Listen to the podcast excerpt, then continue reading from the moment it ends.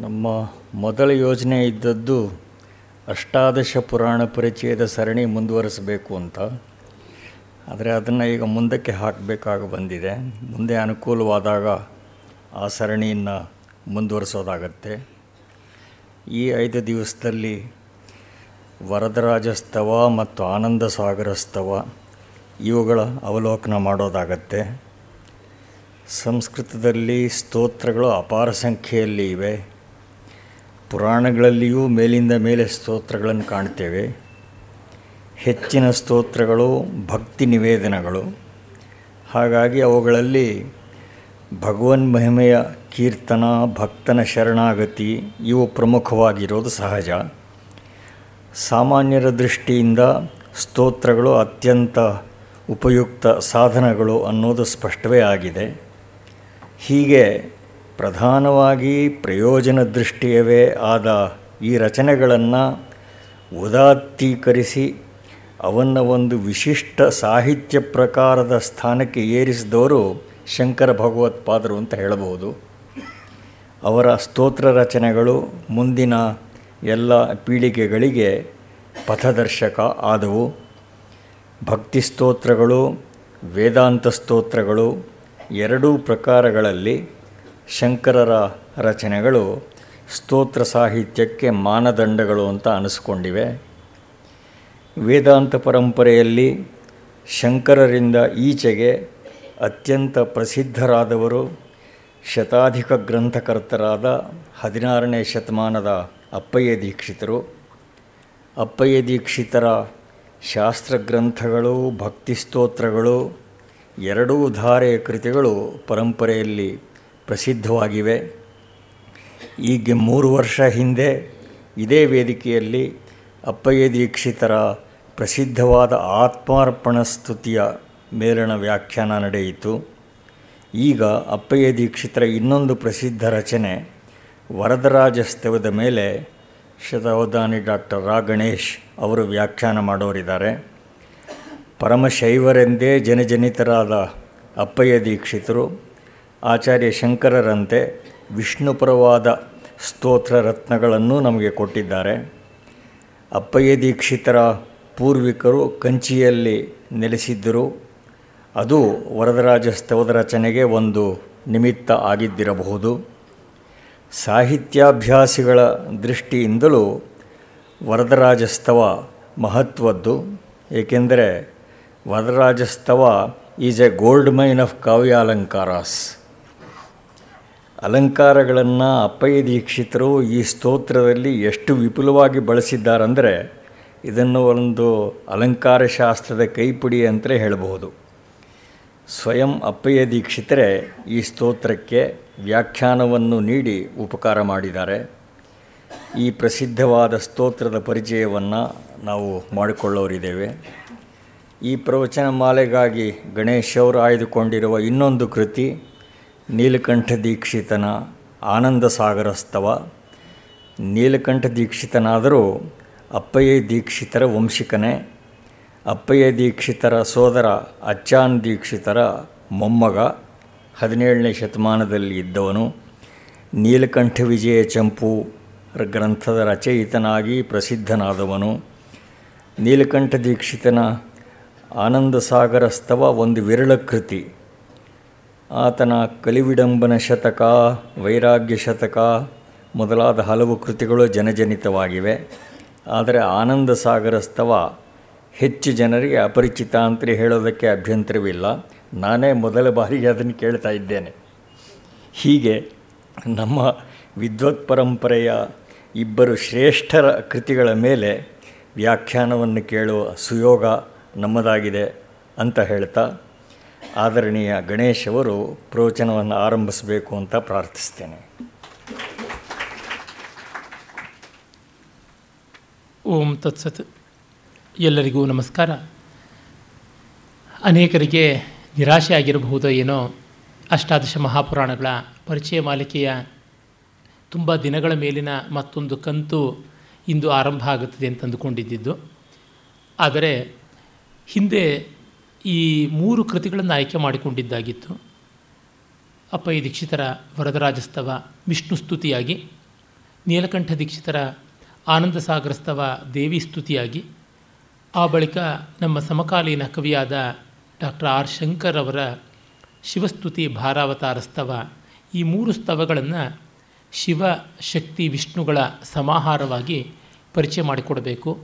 ಮೂರೂ ಕೂಡ ಒಂದೇ ವಸಂತ ತಿಲಕ ಛಂದಸ್ನಲ್ಲಿರೋದು ಶಂಕರನ ಕೃತಿ ಐವತ್ತು ಶ್ಲೋಕಗಳದಾದರೆ ದೀಕ್ಷಿತರಿಬ್ಬರ ಕೃತಿ ನೂರು ನೂರು ಶ್ಲೋಕಗಳದು. ಮೂರು ಜನ ತಮಿಳುನಾಡಿನ ಅಯ್ಯರ್ ಕುಟುಂಬಕ್ಕೆ ಸೇರಿದವರು. ಎಲ್ಲ ಅದ್ವೈತ ತಾತ್ಪರ್ಯವನ್ನು ಇಟ್ಟುಕೊಂಡು ಆಯಾ ದೇವತತ್ವವನ್ನು ಪರಮೋತ್ಕೃಷ್ಟ ಅಂತ ಭಾವಿಸಿ ಭಕ್ತಿಯಿಂದ ಆರಾಧನೆ ಮಾಡಿದಂಥದ್ದು. ಎಲ್ಲ ಸಾಮ್ಯಗಳನ್ನು, ಸ್ವಾರಸ್ಯಗಳನ್ನು ಗಮನಿಸಿಕೊಂಡು ಪರಿಚಯ ಮಾಡಿಕೊಡುವುದು ಅಂತ ಅಂದುಕೊಂಡಿದ್ದು. ಯಾವುದೋ ತೊಡಕಗಳಿಂದ ಒಂದನ್ನು ಮಾತ್ರ ಮಾಡಿ ಮುಗಿಸುವುದಕ್ಕಾಯಿತು. ಇನ್ನು ಎರಡಕ್ಕೆ ಈ ಹೊತ್ತಿನ ಅವಕಾಶ ಬಂದಿದೆ. ಅದರಿಂದ ಸಹೃದಯರು ಸಹಕಾರ ಕೊಡಬೇಕಾಗಿ ಪ್ರಾರ್ಥನೆ. ವರದರಾಜಸ್ತವ ಅಪೈ ದೀಕ್ಷಿತರ ಅನುಪಮವಾದ ಕೃತಿಗಳಲ್ಲಿ ಒಂದು. ಅಪೈ ದೀಕ್ಷಿತರ ನೂರ ನಾಲ್ಕು ಕೃತಿಗಳ ಪ್ರಸಿದ್ಧಿ ಉಂಟು. ನಮ್ಮಲ್ಲಿ ಶತಾಧಿಕ ಗ್ರಂಥಕರ್ತರರು ಹಲವರಿದ್ದಾರೆ. ಅಪ್ಪಯ್ಯ ದೀಕ್ಷಿತರಿಗೆ ಮೊದಲಿದ್ದಂಥ ಮಹನೀಯರಲ್ಲಿ ಅಗ್ರಗಣ್ಯರಾದವರು ವೇದಾಂತ ದೇಶಿಕರು ನೂರ ನಾಲ್ಕು ಗ್ರಂಥಗಳನ್ನು ಬರೆದವರು. ಅಪ್ಪಯ್ಯ ದೀಕ್ಷಿತರ ಸಮಕಾಲೀನರು ಅಥವಾ ಅವರಿಗಿಂತ ಒಂದು ಸ್ವಲ್ಪ ಹಿರಿಯ ಸಮಕಾಲೀನರು ಅಂತ ಹೇಳಬಹುದಾದ ವಾದಿರಾಜಸ್ವಾಮಿಗಳು, ಹಾಗೆ ವಿಜಯೇಂದ್ರ ಸ್ವಾಮಿಗಳು ಅವರು ಶತಾಧಿಕ ಗ್ರಂಥಕರ್ತರಾಗಿದ್ದವರು. ಈ ರೀತಿ ಇನ್ನೂ ಹಲವರು ನಮಗೆ ಕಾಣಸಿಗುತ್ತಾರೆ ನೂರಾರು ಗ್ರಂಥಗಳನ್ನು ಬರೆದಂಥವರು. ದೀಕ್ಷಿತರು ಒಬ್ಬರು. ಇಲ್ಲಿ ನಾವು ಇವರೆಲ್ಲರಲ್ಲೂ ಪ್ರಧಾನವಾಗಿ ಶಾಸ್ತ್ರ ಗ್ರಂಥಗಳನ್ನು ಸ್ತೋತ್ರ ಗ್ರಂಥಗಳನ್ನು ಬರೆದಿದ್ದಾರೆ. ಸ್ತೋತ್ರಗಳನ್ನು ನೋಡಿದಾಗ ಅದನ್ನು ಒಂದು ಕೃತಿ ಅಂತ ಪ್ರತ್ಯೇಕವಾಗಿ ಗಣಿಸೋದು. Number of verses number of pages ಅಂತ ಶ್ಲೋಕ ಸಂಖ್ಯೆ, ಪುಟ ಸಂಖ್ಯೆ ಇಟ್ಟುಕೊಂಡ್ರೆ ಅದು ಅಷ್ಟು ದೊಡ್ಡದಾಗದೇ ಇರ್ಬೋದು. ಆದರೂ ಗುಣ ಮತ್ತು ವೈಶಿಷ್ಟ್ಯಗಳ ದೃಷ್ಟಿಯಿಂದ ಇವರದೆಲ್ಲ ತುಂಬ ದೊಡ್ಡ ಸಾಧನೆ ಅಂತ ಹೇಳೋದ್ರೊಳಗೆ ಯಾವ ಅಡ್ಡಿ ಕೂಡ ಕಾಣಿಸುವುದಲ್ಲ. ಅಪ್ಪಯ್ಯ ದೀಕ್ಷಿತರು ತುಂಬ ದೊಡ್ಡ ಸಾಧನೆ ಮಾಡಿದವರು ಅಂತ ಹೇಳಿದೆ, ಮಧ್ಯ ಭಾರತದ ಒಂದು ಮಹನೀಯ ಮೂರ್ತಿ ಅಪ್ಪಯ್ಯ ದೀಕ್ಷಿತರು ಅಂತಂದರೆ ಅತಿಶಯವಲ್ಲ. ಕಾರಣ, ಅವರು ಕೇವಲ ಶಂಕರ ಪರಂಪರೆಯವರಾಗಿ ಮಾತ್ರವಲ್ಲದೆ ಎಲ್ಲ ಶಾಸ್ತ್ರ ಪರಂಪರೆಗೆ ಕೂಡ ಬೇಕಾದವರಾಗಿದ್ದಾರೆ. ಇದು ನಾವು ಗಮನಿಸಬೇಕು. ಆಯಾ ಮತದೃಷ್ಟಿ, ಆಯಾ ದರ್ಶನ ದೃಷ್ಟಿಗೆ ಮಾತ್ರ ತೆತ್ತುಕೊಂಡು ಮಿಕ್ಕ ಯಾವುದಕ್ಕೂ ಅಷ್ಟಾಗಿ ಗಮನ ಕೊಡದೇ ಇದ್ದರೆ ಎಲ್ಲರಿಗೂ ಆದರಣೀಯರಾಗುವುದಿಲ್ಲ. ಅಪ್ಪಯ್ಯ ದೀಕ್ಷಿತರಿಗೆ ಆ ವೈಶಾಲ್ಯ, ಔದಾರ್ಯ, ವಿದ್ವತ್ತೆ ಎಲ್ಲ ಇತ್ತು. ಒಂದರ್ಥದಲ್ಲಿ ನೋಡಿದ್ರೆ ಅವರಲ್ಲಿ ನಾವು ಸರ್ವ ಸಮನ್ವಯ ದೃಷ್ಟಿ ಮತ್ತು ತನ್ನ ಶ್ರದ್ಧೆಯನ್ನು ದೃಢವಾಗಿ ನಂಬುವಂಥ ಸ್ಥೈರ್ಯ, ದಾರ್ಢ್ಯ ಎರಡನ್ನೂ ಕೂಡ ನೋಡುವುದಕ್ಕೆ ಸಾಧ್ಯ. ಅವರ ಬಗ್ಗೆ ಅನೇಕ ಕಥೆಗಳಿವೆ. ಉದಂತ ಕಥೆಗಳು, ದಂತ ಕಥೆಗಳು ಬೇಕಾದಂತೆ ಬೆಳೆದುಕೊಂಡು ಬಂದಿವೆ. ಅವರ ವಂಶೀಯರೇ ಆದ ರಾಜುಶಾಸ್ತ್ರಿಗಳು ಅಥವಾ ರಾಜಗೋಪಾಲ ಶಾಸ್ತ್ರಿಗಳು ಒಂದು ದೊಡ್ಡ ಕಾವ್ಯವನ್ನೇ ಬರೆದಿದ್ದಾರೆ, ಅಪ್ಪಯ್ಯ ದೀಕ್ಷಿತೇಂದ್ರ ಚರಿತಂ ಅಂತ. ಅದೇ ಹೆಸರಿನಲ್ಲೇ ಮತ್ತೊಂದು ಚಂಪು ಕಾವ್ಯವನ್ನು ಸುಬ್ರಹ್ಮಣ್ಯ ಶಾಸ್ತ್ರಿಗಳು ಅಂತ ಅವರು ಅದೇ ಪೀಳಿಗೆಗೆ ಸೇರಿದವರು, ಅವರು ಬರೆದಿದ್ದಾರೆ. ಅಪ್ಪಯ್ಯ ದೀಕ್ಷಿತರ ವಂಶೀಯರೇ ಆದಂಥ ಮತ್ತೊಬ್ಬ ವಿದ್ವಾಂಸರು ಡಾಕ್ಟರ್ ಎನ್ ರಮೇಶನ್ ಅನ್ನುವಂಥ ವಿದ್ವಾಂಸರು ಐ ಎ ಎಸ್ ಆಫೀಸರ್ ಕೂಡ ಆಗಿದ್ದವರು. ಅವರು ಇಂಗ್ಲೀಷ್ನಲ್ಲಿ ಒಂದು ದೊಡ್ಡ ಗ್ರಂಥವನ್ನು ಬರೆದಿದ್ದಾರೆ. ಇನ್ನೂ ಅನೇಕರು ಬರೆದಿದ್ದಾರೆ. ಆದರೂ ಯಾವೂ ಕೂಡ ಅವರ ಬದುಕಿನ ಬಗ್ಗೆ ಸಮಗ್ರವಾದ ನ್ಯಾಯವನ್ನು ಕೊಡೋದಕ್ಕೆ ಸಾಧ್ಯ ಇಲ್ಲ. ನನ್ನ ಪೂಜ್ಯ ಗುರುಗಳು ರಂಗನಾಥ ಶರ್ಮರಿಗೆ ಅಪ್ಪಯ್ಯ ದೀಕ್ಷಿತರ ಬಗ್ಗೆ ಒಳ್ಳೆಯ ಪುಸ್ತಕವನ್ನು ಬರೆಯಬೇಕು ಅಂತ ಅಪೇಕ್ಷೆ ಇತ್ತು. ಅದು ಡಿ ವಿ ಜಿಯವರ ಪ್ರೇರಣೆ. ಆದರೆ ಅದಕ್ಕೆ ಬೇಕಾದ ಸಮಗ್ರವಾದ ಮಾಹಿತಿಯನ್ನು ಸಂಗ್ರಹ ಮಾಡೋದು ಕಷ್ಟವಾದ ಕಾರಣ ಅದು ಹಾಗೆ ಸ್ಥಗಿತವಾಗಿಬಿಡ್ತು. ನನ್ನ ಹತ್ರ ಪದೇ ಪದೇ ಹೇಳ್ತಾ ಇರೋರು ರಂಗನಾಥ ಶರ್ಮರು. ಯಾಕೆಂದರೆ ನೂರ ನಾಲ್ಕು ಗ್ರಂಥಗಳಲ್ಲಿ ಅರವತ್ತು ಗ್ರಂಥಗಳು ಉಪಲಬ್ಧಿಯಲ್ಲಿರುವಂಥವು. ಅವು ಕೂಡ ಒಟ್ಟಾರೆ ಸಿಗುವುದಿಲ್ಲ. ನಮ್ಮ ದೊಡ್ಡ ದೊಡ್ಡ ವಿದ್ವಾಂಸರ ಕೃತಿಗಳಿಗೆ, ಮಹಾಲೇಖಕರ ಗ್ರಂಥಗಳಿಗೆ ಇಷ್ಟು ತತ್ವಾರ ಬಂದಿದೆ ಎನ್ನುವುದನ್ನು ನಾನು ಕಳೆದ ಬಾರಿ ಗಂಗಾದೇವಿಯ ಮಥುರಾ ವಿಜಯ ಕಾವ್ಯ ಪರಿಚಯದ ಸಮಯದಲ್ಲಿ ಹೇಳಿದ್ದೆ ಅಲ್ಲ. ಪೋತಕುಚ್ಚಿ ಸುಬ್ರಹ್ಮಣ್ಯ ಶಾಸ್ತ್ರಿಗಳು ವ್ಯಾಖ್ಯಾನವನ್ನು ಅಚ್ಚು ಮಾಡೋದಕ್ಕೆ ಎಷ್ಟು ಅಷ್ಟ ಕಷ್ಟಗಳನ್ನು ಪಡಬೇಕಾಯಿತು ಅಂತ. ಹಾಗೆ ಅಪ್ಪಯ್ಯ ದೀಕ್ಷಿತರ ಕೃತಿಗಳು ಕೂಡ ಎಲ್ಲಿ ಎಲ್ಲಿಯೋ, ಯಾವಾಗಲೋ ಹೇಗೆ ಹೇಗೋ ಅಚ್ಚಾದದ್ದು. ಅವುಗಳಿಗೆ ಪರಿಷ್ಕೃತವಾದ ಆವೃತ್ತಿ ಅನ್ನೋದು ದುರ್ಲಭವಾದದ್ದು. ಈಚೆಗೆ ಒಂದು ಮೂರು ದಶಕಗಳ ಕೆಳಗೆ ಹೈದರಾಬಾದಿನಿಂದ ಶ್ರೀಮದ್ ಅಪ್ಪಯ್ಯ ದೀಕ್ಷಿತೇಂದ್ರ ಗ್ರಂಥಾವಳಿ ಪ್ರಕಟನ ಸಮಿತಿ ಅಂತ ಮಾಡಿಕೊಂಡು ಅವರು ಅದೇ ರಮೇಶನ್ ಮೊದಲಾದವರ ನೇತೃತ್ವದಲ್ಲಿ ಆರಂಭ ಮಾಡಿಕೊಂಡು ಬಂದರು. ಮೊದಲಿಗೆ ನ್ಯಾಯ ರಕ್ಷಾಮಣಿ ಸಿದ್ಧಾಂತಲೇಶ ಸಂಗ್ರಹ ಮತ್ತು ಚತುರ್ಮತ ಸಾರ ಸಂಗ್ರಹ, ಆ ಬಳಿಕ ಅವರ ಅಲಂಕಾರಶಾಸ್ತ್ರ ಗ್ರಂಥಗಳು, ಶಿವಸ್ತೋತ್ರಗಳು ಈ ರೀತಿ ಅಚ್ಚು ಮಾಡಿಕೊಂಡು ಬಂದಿದ್ದಾರೆ. ಅಲ್ಲಿಯೇ ಅಪ್ಪಯ್ಯ ದೀಕ್ಷಿತರ ಜೀವನ ಚರಿತ್ರೆ ಸಾಧನೆಗಳ ಬಗೆಗಿನ ಇಂಗ್ಲೀಷ್ ಗ್ರಂಥ ಕೂಡ ಬಂದದ್ದು. ಆದರೆ ಐದು ಸಂಪುಟಗಳಲ್ಲದೆ ಇನ್ಯಾವುದು ಇನ್ನೂ ಹೊರಬಂದಿಲ್ಲ. ಇನ್ನೂ ಹಲವು ಸಂಪುಟಗಳಾಗುವ ಒಂದು ನಿರೀಕ್ಷೆ ಇದೆ. ಅದರ ಕೆಲಸವನ್ನು ಕೈಗೊಳ್ಳುವ ವಿದ್ವಾಂಸರು ವಿರಳವಾಗ್ತಾ ಇದ್ದಾರೆ, ಆ ಥರ ವಿದ್ವಾಂಸರು. ಯಾಕೆಂದರೆ ಸರಳವಾದ ಸುಮ್ಮನೆ ಸುಲಭವಾದ ಕೃತಿಗಳನ್ನು ಅಚ್ಚು ಮಾಡುವಂತೆ ಅಲ್ಲ. ಅವರ ಒಂದು ಗ್ರಂಥಗಳನ್ನು ಸಂಪಾದಿಸಿ ಕೊಡಬೇಕಾದರೆ ಒಳ್ಳೆಯ ಪ್ರೌಢಮಟ್ಟದ ಪಾಂಡಿತ್ಯವನ್ನು ಆ ಗ್ರಂಥ ವಿಷಯದ ಮಾತ್ರದಲ್ಲಲ್ಲ, ಇನ್ನೂ ಅದರ ಫ್ರಿಂಜ್ ಸಬ್ಜೆಕ್ಟ್ಸ್ ಅಂತೀವಲ್ಲ, ಆ ಒಂದು ಆಸುಪಾಸಿನ ಆಜುಬಾಜಿನ ವಿಷಯಗಳಲ್ಲಿ ಕೂಡ ಪಾಂಡಿತ್ಯ ಪಡೆಯಬೇಕಾಗುತ್ತದೆ. ಅದು ಈ ಕಾಲದಲ್ಲಿ ತುಂಬ ಕಷ್ಟ ಅಂತನಿಸುವಂಥದ್ದು ಒಂದು ಕೇವಲ ಉದಾಹರಣೆಯಾಗಿ ಹೇಳ್ತಾ ಇದ್ದೀನಿ. ಇವತ್ತು ನಮ್ಮ ಮಧ್ಯೆ ಇರತಕ್ಕಂಥ ದೊಡ್ಡ ವ್ಯಾಕರಣ ವಿದ್ವಾಂಸರುಗಳ ಪೈಕಿ ತುಂಬ ಗಣನೀಯರಾದವರು ಇದೇ ಬೆಂಗಳೂರಿನಲ್ಲಿರ್ತಕ್ಕಂಥ ವಿದ್ವಾನ್ ಮಹಾಬಲೇಶ್ವರ ಭಟ್ಟರು. ಅವರು ಪೂಜ್ಯರಾದ ರಂಗನಾಥ ಶರ್ಮರ ಪ್ರಿಯ ಶಿಷ್ಯರು. ಅವರು ತಯಾರು ಮಾಡಿದ ಶ್ರೇಷ್ಠರಾದ ಇಬ್ಬರು ಶಿಷ್ಯರಲ್ಲಿ ಅನ್ಯತಮರಾದಂಥವರು. ಅವರೇ ಒಮ್ಮೆ ಅಪ್ಪಯ್ಯ ದೀಕ್ಷಿತರನ್ನು ಕುರಿತ ಒಂದು ವಿಚಾರಗೋಷ್ಠಿಯಲ್ಲಿ ಅಪ್ಪಯ್ಯ ದೀಕ್ಷಿತರ ವ್ಯಾಕರಣಶಾಸ್ತ್ರದ ಪಾಂಡಿತ್ಯ ಅಂತ ಒಂದು ಲೇಖನವನ್ನು ಪ್ರಸ್ತುತ ಮಾಡಿದರು. ತುಂಬ ಒಳ್ಳೆಯ ಲೇಖನ. ಆ ಒಂದು ಲೇಖನ ಓದಿದಾಗ ನಮಗೆ ಅನ್ನಿಸಿದ್ದು ಇವರು ಎಷ್ಟು ವಿದ್ವಾಂಸರಪ್ಪ, ಅಪ್ಪಯ್ಯ ದೀಕ್ಷಿತರು ಸಾಮಾನ್ಯವಾಗಿ ವೇದಾಂತ ಮೀಮಾಂಸಾ ಅಲಂಕಾರಶಾಸ್ತ್ರ ಅಂತ ಹೇಳ್ತೀವಿ. ವ್ಯಾಕರಣದಲ್ಲಿ ಈ ಪಾಟಿ ಪಂಡಿತರಾಗಿದ್ದರಾ ಅಂತ ಅನ್ನುವಂಥದ್ದು. ಅದು ದೊಡ್ಡ ವಿದ್ವಾಂಸರಾದ ಮಹಾಬಲೇಶ್ವರ ಭಟ್ರಂಥವ್ರು ತಿಳಿಸಿಕೊಡಬಲ್ಲರು, ನನ್ನಂಥವನಿಗಾಗುವಂಥದ್ದಲ್ಲ. ಇದು ತುಂಬ ದೊಡ್ಡ ಸಂಗತಿ. ಅಂದರೆ ಅಪ್ಪಯ್ಯ ದೀಕ್ಷಿತರು ವೇದಾಂತ ಮೀಮಾಂಸಾ ಮೊದಲಾಗಿ ದರ್ಶನಶಾಸ್ತ್ರಗಳಲ್ಲಿ ಕೆಲಸ ಮಾಡಿದವರು, ಅಲಂಕಾರಾದಿ ಶಾಸ್ತ್ರಗಳಲ್ಲಿ ಕೆಲಸ ಮಾಡಿದವರು, ಶಿವಪಾರಮ್ಯವನ್ನು ಪ್ರತಿಪಾದಿಸಿದಂಥವರು ಅನ್ನೋದಷ್ಟು ಲೋಕಕ್ಕೆ ಪ್ರಸಿದ್ಧಿ. ಅರೆ, ವ್ಯಾಕರಣದಲ್ಲಿ ಅವರಿಗಿದ್ದಂಥ ಸೂಕ್ಷ್ಮ ಗತಿ ಎಂಥದ್ದು ಅನ್ನುವುದು ದೊಡ್ಡ ವಿಷಯ. ಮತ್ತು ಅದು ಯಾವ ಮಟ್ಟದ ವ್ಯಾಕರಣ? ಇಂದು ವ್ಯಾಕರಣದಲ್ಲಿ ಸಾರ್ವಭೌಮ ಅಂತ ಹೇಳುವಂಥದ್ದು ಪ್ರಕ್ರಿಯಾ ಪದ್ಧತಿಯಲ್ಲಿ ನಮಗೆ ಎಲ್ಲರಿಗೂ ಗೊತ್ತಿರುವಂತೆ ಭಟ್ಟೋಜಿ ದೀಕ್ಷಿತರು. ಅವರ ಹೆಸರು ಸಿದ್ಧಾಂತ ಕೌಮುದಿ ಮತ್ತು ಅದಕ್ಕಿರುವಂಥ ಬಾಲ ಪ್ರೌಢ ಮನೋರಮ ವ್ಯಾಖ್ಯಾನಗಳಿಂದ ಹಾಗೂ ಮಹಾಭಾಷ್ಯದ ಮೇಲೆ ಬರೆದಿರುವಂಥ ತತ್ವಕೌಸ್ತುಭ ಅನ್ನುವ ಮತ್ತೊಂದು ವ್ಯಾಖ್ಯಾನದಿಂದ ಅಜರಾಮರವಾಗಿ ಬಿಟ್ಟಿದೆ ವ್ಯಾಕರಣದ ಕೊನೆ ಮಾತು ಅಂತ ಹೇಳುವ ಆ ಭಟ್ಟೋಜಿ ದೀಕ್ಷಿತರು ಅಪ್ಪಯ್ಯ ದೀಕ್ಷಿತರ ಹತ್ರ ಶಿಷ್ಯರಾಗಿ ವೇದಾಂತ ಪಾಠ ಕಲಿತಿದ್ದು ನಮಗೆ ಇತಿಹಾಸದಲ್ಲಿ ಗೊತ್ತಾಗುತ್ತದೆ. ಬರೀ ವೇದಾಂತ ಪಾಠಕ್ಕಾಗಿ ಶಿಷ್ಯರಾಗಿ ಸೇರಿದಂಥವರಷ್ಟೇ ಅಲ್ಲ ವ್ಯಾಕರಣದ ಸೂಕ್ಷ್ಮಗಳನ್ನು ವೇದಾಂತದಲ್ಲಿ ಅಪ್ಪಯ್ಯ ದೀಕ್ಷಿತರು ತೋರ್ಪಡಿಸಿದ್ದಾರೆ. ಶಂಕರ ಭಾಷ್ಯಕ್ಕೆ ವಾಚಸ್ಪತಿ ಮಿಶ್ರರ ಭಾಮತಿ ಎನ್ನುವ ವ್ಯಾಖ್ಯಾನ. ಆ ವ್ಯಾಖ್ಯಾನಕ್ಕೆ ಅಮಲಾನಂದರ ಕಲ್ಪತರು ಅನ್ನುವಂಥ ವ್ಯಾಖ್ಯಾನ. ಅದಕ್ಕೆ ಅಪ್ಪಯ್ಯ ದೀಕ್ಷಿತರ ಪರಿಮಳ ಅನ್ನುವ ವ್ಯಾಖ್ಯಾನ. ಪರಿಮಳ ಅನ್ನುವ ಎರಡು ಪ್ರಸಿದ್ಧವಾದ ಗ್ರಂಥಗಳುಂಟು. ಒಂದು ಶ್ರೀಮದ್ ರಾಘವೇಂದ್ರ ಸ್ವಾಮಿಗಳ ಪ್ರಸಿದ್ಧವಾದ ಪರಿಮಳ ಗ್ರಂಥ. ಅದು ಮಧ್ವಾಚಾರ್ಯರ ಬ್ರಹ್ಮಸೂತ್ರದ ವಿವರಣೆಯಾದ ಅನುವ್ಯಾಖ್ಯಾನಕ್ಕೆ ಜೈತೀರ್ಥ ಸ್ವಾಮಿಗಳು ಮಾಡಿದ ಯಾವ ಒಂದು ಸುಧಾ ಅನ್ನುವ ವ್ಯಾಖ್ಯಾನ ಉಂಟು, ಅದಕ್ಕೆ ಮಾಡಿದಂಥ ವಿವರಣೆ. ಶ್ರೀಮನ್ಯಾಯ ಸುಧಾ ಪರಿಮಳ ಅಂತಲೇ ಪ್ರಸಿದ್ಧವಾದದ್ದು. ಪಟ್ಟೋಜಿ ದೀಕ್ಷಿತರದು ಅದೇ ರೀತಿಯಲ್ಲಿಯೇ ಅಮಲಾನಂದರ ಕಲ್ಪತರುವಿಗೆ ಪರಿಮಳ ಅನ್ನುವ ವ್ಯಾಖ್ಯಾನ.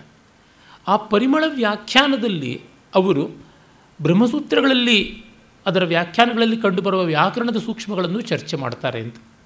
ಅದಲ್ಲದೆ ವ್ಯಾಕರಣದ ಬಗ್ಗೆ ಸ್ವತಂತ್ರ ಗ್ರಂಥವನ್ನು ಕೂಡ ಬರೆದಿದ್ದಾರೆ. ಈ ಮಟ್ಟದ ಪಂಡಿತರು ಬೇಕಾಗುತ್ತದೆ.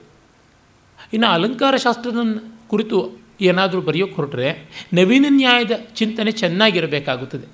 ಅಲಂಕಾರ ಶಾಸ್ತ್ರದಲ್ಲಿ ನವೀನ ನ್ಯಾಯದ ಪ್ರಸ್ತಾವವನ್ನು ಮೊದಲಿಗೆ ತಂದವರೇ ಭಟ್ಟೋಜಿ ದೀಕ್ಷಿತರು.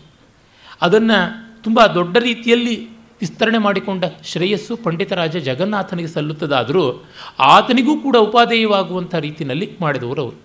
ಹೇಳಿ ಕೇಳಿ ಜಗನ್ನಾಥ ಇವರ ಬದ್ಧ ವಿರೋಧಿ. ಅವನೂ ಕೂಡ ಇವರ ನವೀನ ನ್ಯಾಯ ಪ್ರಕ್ರಿಯೆಯನ್ನು ಒಪ್ಪಿ ಆಧರಿಸಿ ಮುಂದುವರಿಯಬೇಕಾಯಿತು.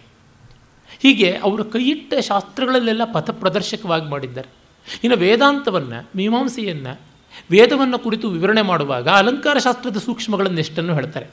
ಅವರು ಪ್ರತಿಪಾದಿಸಿ ತೋರಿಸ್ತಾರೆ, ವೇದಾರ್ಥ ನಿರ್ಣಯಕ್ಕೆ ಬರೀ ನಿಮಗೆ ತರ್ಕ ವ್ಯಾಕರಣ ಮೀಮಾಂಸೆ ಸಾಕಾಗೋದಿಲ್ಲ, ಅಲಂಕಾರ ಶಾಸ್ತ್ರ ಬೇಕು ಅಂತ ತೋರ್ಪಡಿಸ್ತಾರೆ. ನನ್ನಂಥ ಅಲಂಕಾರ ಶಾಸ್ತ್ರ ಅಭಿಮಾನಿಗಳಿಗೆಲ್ಲ ತುಂಬ ಬಲ ಕೊಡುವಂಥ ಮಾತು ಅವರದು ಅಲಂಕಾರ ಶಾಸ್ತ್ರ ಇಲ್ಲದೆ ವೇದ ಅರ್ಥ ಆಗೋಲ್ಲ ಅಂತ ಅವರು ಬರವಣಿಗೆ ಮಾಡಿ ತೋರಿಸ್ತಾರೆ. ಹೀಗೆ ಎಲ್ಲ ಶಾಸ್ತ್ರಗಳಲ್ಲಿ ಸಾಮರಸ್ಯವನ್ನು ತಂದವರು. ಶಿವನನ್ನು ಯಾವ ರೀತಿ ಭಕ್ತಿಯಿಂದ ಗೌರವಿಸಿದ್ರೋ ವಿಷ್ಣುವನ್ನು ಅದೇ ರೀತಿ ತುಂಬ ಭಕ್ತಿಯಿಂದ ಗೌರವಿಸಿದಂಥವರು. ಮತ್ತೆ ಮತ್ತೆ ಶಿವಭಕ್ತಿಯ ತಮ್ಮ ಜೀವನೋದ್ದೇಶ ಅಂತ ಹೇಳ್ಕೊಳ್ತಾರಾದರೂ ಅವರಿಗೆ ನೂರ ನಾಲ್ಕು ಗ್ರಂಥಗಳ ಪೈಕಿ ಅತ್ಯಂತ ಪ್ರಿಯವಾದದ್ದು ಪ್ರಕೃತ ನಾವು ಕೈಗೊಳ್ಳಲಿರುವಂಥ ವರದರಾಜಸ್ತವ ಅಂತ ಗೊತ್ತಾಗುತ್ತದೆ. It was very partial of it ತುಂಬ ಪಕ್ಷಪಾತ ಇತ್ತು. ಯಾಕೆಂದರೆ ಹಲವು ಗ್ರಂಥಗಳಲ್ಲಿ, ವ್ಯಾಖ್ಯಾನಗಳಲ್ಲಿ ಇಲ್ಲಿಯ ಶ್ಲೋಕಗಳನ್ನು ಮಂಗಳ ಶ್ಲೋಕವಾಗಿ ಬಳಸ್ಕೊಂಡಿದ್ದಾರೆ. ಮತ್ತು ರಮಸ್ವಾಮಿಯವರು ಆರಂಭದಲ್ಲೇ ಹೇಳಿದರು it's a store house of ಅಲಂಕಾರಾಸ್ ಅಂತ. ಅದು ಬಹಳ ನಿಜ. ಅವರದೇ ಆದ ಅಲಂಕಾರ ಶಾಸ್ತ್ರ ಗ್ರಂಥ ತುಂಬ ಪ್ರಸಿದ್ಧವಾದದ್ದು, ಅನರ್ಥವಾಗಿ ಪ್ರಸಿದ್ಧವಾದದ್ದು, ಸಾರ್ಥಕವಾಗಿ ಪ್ರಸಿದ್ಧವಾದ ಕುವಲಯಾನಂದದ ಅನೇಕ ಅಲಂಕಾರಗಳಿಗೆ ಉದಾಹರಣೆ ಇಲ್ಲಿಂದ ಕೊಡ್ತಾರೆ. ಅವರು ಪಕ್ಷಪಾತದಿಂದ ಮಾತ್ರವಲ್ಲ, ಗುಣದಿಂದಲೂ ಅದು ಕೊಡುವುದಕ್ಕೆ ಯೋಗ್ಯವಾದದ್ದು ಅಂತ ಗೊತ್ತಾಗುತ್ತದೆ. ಹೀಗೆ ಅವರ ವ್ಯಾಸಂಗದ ವ್ಯಾಪ್ತಿ ತುಂಬ ದೊಡ್ಡದು. ಇಷ್ಟೆಲ್ಲ ವ್ಯಾಸಂಗ ಇದ್ದವರು ಜನರ ಜೊತೆ ಬೆರೀದೇ ಇರ್ತಾರೆ ಅಂತ ಅಂದುಕೊಳ್ತೀವಿ. ಆದರೆ ಇವರು ಜನರ ಜೊತೆಗೆ ತುಂಬ ಚೆನ್ನಾಗಿ ಬೆರೆತಿದ್ದರು.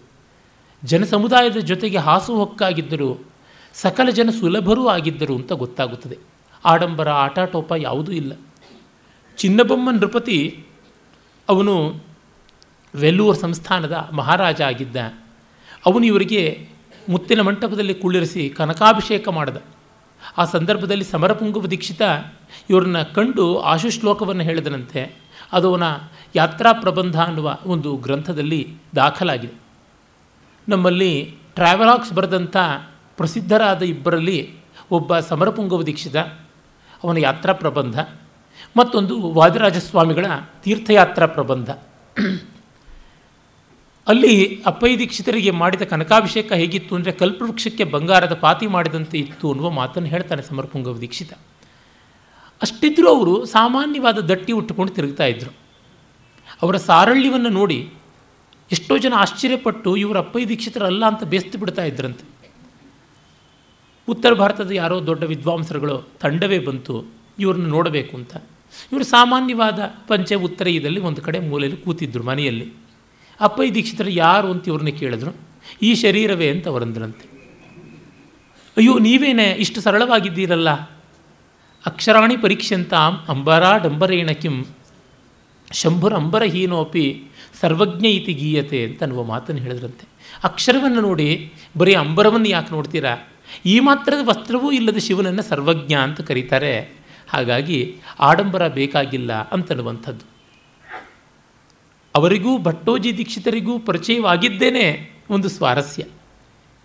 ಅವರು ಕಾಶಿಯಲ್ಲಿದ್ದವರು. ಭಟ್ಟೋಜಿ ದೀಕ್ಷಿತರು ಮಹಾರಾಷ್ಟ್ರದ ಪಂಡಿತರು. ಕಾಶಿಯಲ್ಲಿ ನೆಲೆಸಿದಂಥವರು. ಕಾಶಿಯಲ್ಲಿ ಎಲ್ಲ ಪ್ರಾಂತಗಳ ವಿದ್ವಾಂಸರು ಹೋಗಿ ನೆಲೆಸಿರ್ತಾ ಇದ್ದರು ವಿಶೇಷವಾಗಿ ಹನುಮಾನ್ ಘಾಟ್ ದಕ್ಷಿಣ ಭಾರತೀಯರ ಘಟ್ಟ ಅಂತ ಪ್ರಸಿದ್ಧವಾದದ್ದು. ಅವರು ವೇದಾಂತ ಶಾಸ್ತ್ರಾಭ್ಯಾಸ ಮಾಡಬೇಕು ಅಂತ ಕಾಶಿಯಿಂದ ತಮಿಳುನಾಡದಲ್ಲಿ ಅಡೆಯಪ್ಪಾಳಂ ಅಂತ, ಅಡೆಯಪ್ಪಾಳೆಯಂ ಅಂತ ಕೂಡ ಹೇಳ್ತಾರೆ. ಅಲ್ಲಿ ಇದ್ದವರು. ಕಂಚಿಗೆ ಹತ್ತಿರದ ಜಾಗ, ಅಲ್ಲಿ ಅವರು ಅಪ್ಪಯ್ಯ ದೀಕ್ಷಿತರು. ಅಲ್ಲಿಗೆ ಅವರು ಬಂದರು. ಬರುವಾಗ ಅವರು ಕೆಳದಿಗೆ ಕೂಡ ಹಾದು ಹೋಗಿದ್ದರು ಕೆಳದಿವ ಶಿವಪ್ಪ ನಾಯಕ ಬಸವ ಭೂಪಾಲ ಅವರ ಕಾಲದಲ್ಲಿ ಅವರಿದ್ದರು ಅವರಿಗೆ ಘನ ಸನ್ಮಾನ ಆಯಿತು. ಶೃಂಗಿ ಎನ್ನುವಂಥ ಒಬ್ಬ ಪಂಡಿತನನ್ನು ವಾಕ್ಯಾರ್ಥದಲ್ಲಿ ಸೋಲಿಸಿ ಸ್ವರ್ಣಘಂಟಾ ಕಂಕಣವನ್ನು ಬಹುಮಾನವಾಗಿ ಪಡೆದು ಬಂದರು ಅಂತ ಗೊತ್ತಾಗುತ್ತದೆ. ಆಮೇಲೆ ವಾಪಸ್ಸು ಮತ್ತೆ ಅಲ್ಲಿ ಬಂದು ಕೆಲವು ಕಾಲ ಇದ್ದು ಒಂದು ಗ್ರಂಥವನ್ನು ಬರೆದು ಹೋದರು ಅಂತ ಗೊತ್ತಾಗುತ್ತದೆ. ತಂತ್ರ ದೀಪಿಕಾ ಅಂತ ಒಂದು ಗ್ರಂಥ, ವೇದಾಂತ ಗ್ರಂಥ ಬರೆದರು. ಅಲ್ಲಿ ಭಟ್ಟೋಜಿ ದೀಕ್ಷಿತರು ಹೇಳ್ತಾರೆ, ಅಪ್ಪಯ್ಯ ದೀಕ್ಷಿತೇಂದ್ರಾನ್ ಅಶೇಷ ವಿದ್ಯಾಗುರು ನಹಂ ಒಂದೇ ಯತ್ಕೃತಿ ಬೋಧಾಬೋಧವು ವಿದ್ವದ್ ಅವಿದ್ವದ್ ವಿಭಾಜಕೋಪಾಧಿ ಅಂತ. ಭಟ್ಟೋಜಿ ದೀಕ್ಷಿತರಿಗೆ ನಮಸ್ಕಾರ, ಅವರು ನನಗೆ ಅಶೇಷ ವಿದ್ಯಾಗುರು ಅಂತ. ಅಶೇಷ ವಿದ್ಯಾಗುರು ಅಂತ ಸಾಮಾನ್ಯವಾಗಿ ಯಾರಿಗೆ ಹೇಳ್ತಾರೆ ಅಂತಂದರೆ, ಎಲ್ಲ ಶಾಸ್ತ್ರಗಳನ್ನು ಪಾಠ ಹೇಳಿಕೊಟ್ಟವರಿಗೆ ಅಂತ. ಇನ್ನೊಂದು ಸಕಲ ಶಾಸ್ತ್ರಗಳ ಮೌಲೀಭೂತವಾದ ವೇದಾಂತ ಶಾಸ್ತ್ರವನ್ನು ಪಾಠ ಹೇಳಿಕೊಟ್ಟವರಿಗೆ. ಬ್ರಹ್ಮವಿದ್ಯಾನಾಮ ಸರ್ವವಿದ್ಯಾ ಪ್ರತಿಷ್ಠಾ ಅನ್ನುವ ಮಾತಿದೆಯಲ್ಲ. ಇದನ್ನು ರಾಜವಿದ್ಯಾ ಅಂತಲೇ ಭಗವದ್ಗೀತೆಯಲ್ಲಿ ಕೃಷ್ಣ ಹೇಳ್ತಾನಲ್ಲ. ಹಾಗಾಗಿ ವೇದಾಂತ ವಿದ್ಯೆಯನ್ನು ಕೊಟ್ಟ ಗುರುಗಳು ಅಂತ. ಹಾಗೆ ಅವರನ್ನು ನಾನು ಧ್ಯಾನ ಮಾಡ್ತೀನಿ, ಆರಾಧಿಸ್ತೀನಿ ಒಬ್ಬ ವ್ಯಕ್ತಿ ವಿದ್ವಾಂಸನೋ ಅಲ್ಲವೋ ಅನ್ನೋದಕ್ಕಿರುವ ಅಳತೆಗೋಲಂದರೆ ಭಟ್ಟೋಜಿ ದೀಕ್ಷಿತರನ್ನ ಅಪ್ಪೈ ದೀಕ್ಷಿತರನ್ನ ಓದಿದ್ದಾನೋ ಇಲ್ಲವೋ ಅಂತ ಅಷ್ಟೇ ದೀಕ್ಷಿತರನ್ನ ಓದಿದ್ದಾನೆ ಅಂದರೆ ವಿದ್ವಾಂಸ, ಓದಿಲ್ಲ ಅಂದರೆ ಅವಿದ್ವಾಂಸ. ಖಂಡನೆಗಾದರೂ ಓದಬೇಕು.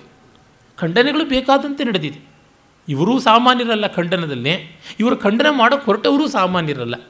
ಅವುಗಳದ್ದು ಪ್ರತ್ಯೇಕವಾದದ್ದೇ.